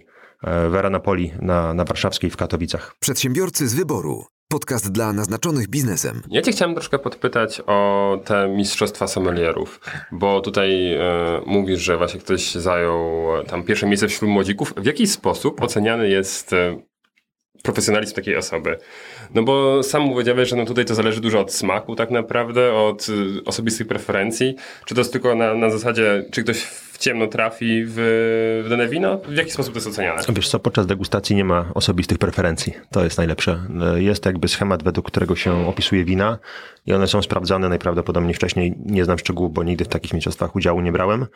E, przez komisję, która jest master of wine, master sommelierami i top totalnie, jeżeli chodzi o Polski i o świat. E, no i patrzy, jest schemat, tam jest około, nie wiem, z 30 rzeczy do opisu w winie, mniej więcej. Więc opis wina trwa w pośpiechu około 4 minut jednego wina, e, żeby tam wszystko odhaczyć e, poprawnie. No oczywiście jest ten schemat totalnie jakby już znany na pamięć przez osoby, które biorą w tym udział, tam go najwyżej później pokażę. I oni oceniają to totalnie jakby według schematu, natomiast jakby to jest tylko jedna z konkurencji. Także tam jest cała masa konkurencji. Jest, są oczywiście testy teoretyczne bardzo dogłębne, więc to jest tylko jeden z, jedna z rzeczy, które wpływa tam na końcowy wynik. No, ale też jest serwis w restauracji, gdzie ocenia się totalnie wszystko. Nawet to, czy y, masz położony kieliszek y, pod nosem, y, przodem, czyli logiem do ciebie. Jak nie, no to tracisz punkty. Albo na przykład jak e, źle odpalisz, e, źle zgasisz świeczkę do, e, podczas dekantacji, po dekantacji wina, źle zgasisz świeczkę, lecą ci punkty. Także tam oceniają wszystko od początku do końca. Z tego chyba właśnie, co Kuba mówił, czyli nasz mistrz, hmm. trzeba palcami ją zgasić, a nie zmuchnąć. Z tego co pamiętam, to tak właśnie on na tym bodajże stracił e, nie, nie, wiem, czy on, czy ktoś inny, ale... Pamiętajmy też, e, pamiętajmy też, e, że to są ludzie, którzy na co dzień pracują w restauracji i nagle im przychodzi występować, przepraszam, z mikrofonem e, przy, przy ustach na scenie, gdzie siedzi 200-300 osób. No i nagle mamy wystąpienie publiczne, a nie mamy codziennej pracy w restauracji. To jest całkowicie inna sytuację też akurat z jednym uczestnikiem rozmawiałem kiedyś, no praktycznie nie pamiętał samego finału Mistrzostw Polski Sommelierów. e, jest taki stres. Ja się w zupełności nie dziwię. Na Mistrzostwach Świata sommelierów podczas finału właśnie jeden pan zapytany, jak się czuje przed taką publicznością, on powiedział, staram się ich nie zauważać. A tam siedziało około tysiąc osób na widowni. E, no i transmisja też live na cały świat. Akurat miałem też przyjemność to oglądać, także to zmienia jakby postać rzeczy i tutaj poza samą degustacją wina i wiedzą, wiedzą merytoryczną trzeba też bardzo mocno ćwiczyć wystąpienia publiczne. To jest całkowicie inny charakter e, niż sama praca w restauracji. Przedsiębiorcy z wyboru. Podcast dla naznaczonych biznesem. Mariusz, co byś doradził osobom, które dopiero zaczynają swoją przygodę z winami? E, chodzić na wszelek, wszelakiego rodzaju degustacje. Żeby podnosić swoją tak, świadomość, festi- wiedzę. Festiwale, próbować, próbować, próbować i e, czytać. Różni bywa z filmami na YouTubie na temat wina. Bardzo różnie. Jesteś w stanie jakieś pozycje podać, które Twoim zdaniem są wiarygodne i które warto słuchać, czytać, a ewentualnie oglądać? Co, ja zdecydowanie polecę normalną literaturę, książkę, gdzieś tam różnego rodzaju encyklopedie związane z winem. Nie mówię aż takie totalnie suche, nazwijmy to encyklopedia totalna, ale na przykład, no nie wiem, Jensis Robinson bardzo fajne książki wypuszcza, Hugh Johnson, e, Tomasz Prangę-Baczyński też na przykład wypuścił bodajże książkę albo Zawód Sommelier, albo Sommelier, więc tam mamy też tabelkę przykładowo, mhm. jakie wino do jakiego dania, jeżeli ktoś sobie chce się tak w domu pobawić. Natomiast e, testować, próbować i chodzić po różnego rodzaju degustacjach i jak jesteśmy w jakiejś restauracji, to zamawiać wino na kieliszki, testować różne, bawić się nim. I tyle. Okej. Okay. E, taka jeszcze jedna rzecz, która mi się trochę przypomniała, natomiast nie wiem, czy też wy to mieliście kiedyś e, podczas podróżowania, że w danym kraju podczas danej atmosfery kosztujecie czy dania, czy, czy w tym przypadku wina, kupujecie go w butelce, wracacie do Polski, otwieracie za parę miesięcy i ono już nie smakuje tak samo. Jest coś takiego. Jest coś takiego, przyznaję. Ale to chyba działa tak samo jak to, że, mm, przepraszam, starsi ludzie pozytywnie wspominają komunizm, bo byliśmy młodsi. Więc tam byliśmy w świetnej atmosferze, w świetnym humorze, w świetnym towarzystwie i koniec końców e, Wiecie co, ja rzadko oceniam wino bardzo technicznie, jak jestem na imprezie ze znajomymi albo za granicą na wakacjach. Raczej się aż tak na tym nie skupiam. To nie jest notatnik, to nie jest degustacja w ciemno, to nie są jakieś zawody, ani coś w tym stylu. Skupmy się na przyjemności, tu i teraz. Dokładnie. No powiedz jeszcze, jak w ogóle się stało, że wszedłeś akurat w ten biznes? Wiesz co, dostałem... Bo nie powiesz, że marzyłeś od dziecka, nie? Nie. Nie, nie, nie. Gdy spróbowałem swoje pierwsze wino. wino w wieku pięciu lat. Nie, nie, nie. Wiesz co, dostałem pytanie na obronie pracy, bodajże licencjackiej, e, na temat wina, na które nie znałem odpowiedzi. Nie pamiętam już go dokładnie, ale zacząłem czytać. E, po drodze jeszcze pracowałem w Irlandii jako sommelier, e, w Grecji, na Cyprze i pisałem pracę magisterską na temat doboru wina do potraw. Później zahaczyłem się bardzo małego importera w Poznaniu, który właśnie na dniach obchodzi dziesięciolecie firmy Mindwine. Tam styczność z dobrymi ludźmi gdzieś pozwoliła się rozwinąć i szkolenia międzynarodowe, tam sety różnego rodzaju, które jakieś tam standardy wyznaczają, to, to bez dwóch zdań. Aktualnie CMS-a sobie ćwiczę. Trochę inne podejście troszkę nie do końca jakby mój styl, bo, bo to jednak skupia się na pracy stricte w restauracji, ja już w restauracjach nie pracuję, ale jednak do następnego tam egzaminu jeszcze w okolicach marca, kwietnia myślę, myślę podejdę i tyle. Zaintrygowało mnie tutaj ta twoja odpowiedź, że y, dostałeś pytanie dotyczące wina. Jakie ty studia kończyłeś? Wyższa Szkoła Hotelarstwa i Gastronomii w Poznaniu. Okej, okay, okej, okay. no to wiele wyjaśnia. Czyli uważajcie wykładowcę, bo jednym pytaniem możecie spowodować, że człowiek idzie w picie na całe życie. Dokładnie tak. Przedsiębiorcy z wyboru. Podcast dla naznaczonych biznesem. Rurku, nie wkurwiaj mnie, dobrze? Od dwóch dni jest tak upierdolony stół tutaj. Co zrobić, żeby Rurek nie dostało pierdolu? Używać dropstopów w pracy i stół będzie czysty. Świetnie. I tym właśnie pozytywnym akcentem, dlaczego pozytywnym akcentem? Bo mamy właśnie takie dropstopy, nie, nie kapki. kapki. Które wkłada się do butelki i chronią stół przed rozlewaniem wina. Czyli innymi słowy, jeżeli ktoś chce dzióbka od Mariusza, e, proszę zostawić e, ocenę oraz komentarz na iTunes, wchodzić i komentować również na naszym Facebooku. Zapraszamy serdecznie. Klikać subskrypcję. E, mamy kilka takich e, do rozdania. E, Komu rozdamy? To jest nasza e, decyzja. Pomoże nam niej na pewno Mariusz. Myślę, że możecie... Sąd, sąd arbitrażowy Ja będzie. Sąd arbitrażowy. Możecie napisać jakieś fajne swoje winne przygody. No właśnie. Na przykład pod tytułem Wczoraj napiłem się wina, potem już nie pamiętam. To jest tylko podpowiedź. W komentarzach pod tym odcinkiem możecie wrzucać też swoje zdjęcia w ramach promowania kultury picia wina. Oczywiście. Nie będziemy rozdawać żadnych y, rzeczy alkoholowych, ponieważ takie niekapki mogą trafić również do osób y, niepełnoletnich, bo niekoniecznie niekapek musi służyć do polewania, do polewania wina. E, dziękujemy Wam bardzo serdecznie e, za dzisiejszy podcast. E, okazało się, że e, nikt nie wypluł. Mariusz, ty wyplułeś? Nie da się wypluć czegoś takiego. Nie, ale Paweł nawet określił to bardzo spra... Białe. No właśnie, bo nie, nie testowałeś białego, ale... Ale- Paweł chyba to określił bardzo fajnie jako pamięć mięśniowa. Tak? Tak. Pamięć mięśniowa przełyku. Zadziałała dzisiaj u każdego, nikt nie wypluł, wszyscy połknęli, e, a połykali po kolei Paweł Badura. Mateusz Majk. Mariusz Malicki. Michał Kucharski. Mariusz Wojciechowski. oraz Piotr Łysko. Przedsiębiorcy z wyboru. Podcast dla naznaczonych biznesem. Porady, studium przypadków, nowinki, analizy, dyskusje, rozmowy, opinie. Możemy już pić, możemy już pić. Byle, Czy byle możemy mówić pić? tak, a nie, a nie tak, co nie? Jak dobrze, no. no. Tak, Ja jak muszę teraz jest okej. wytrzeźwieć, zanim wsiądę do auta. Ale to jest twój gość i możemy mu przeszkadzać tak samo, jak ty przeszkadzasz naszym gościom. Dokładnie. Słyszeliście, że Donald e, nie będzie kandydował na prezydenta? Wina Tuska. Dokładnie, otwiera winiarnię na pewno. Wina Tuska będzie.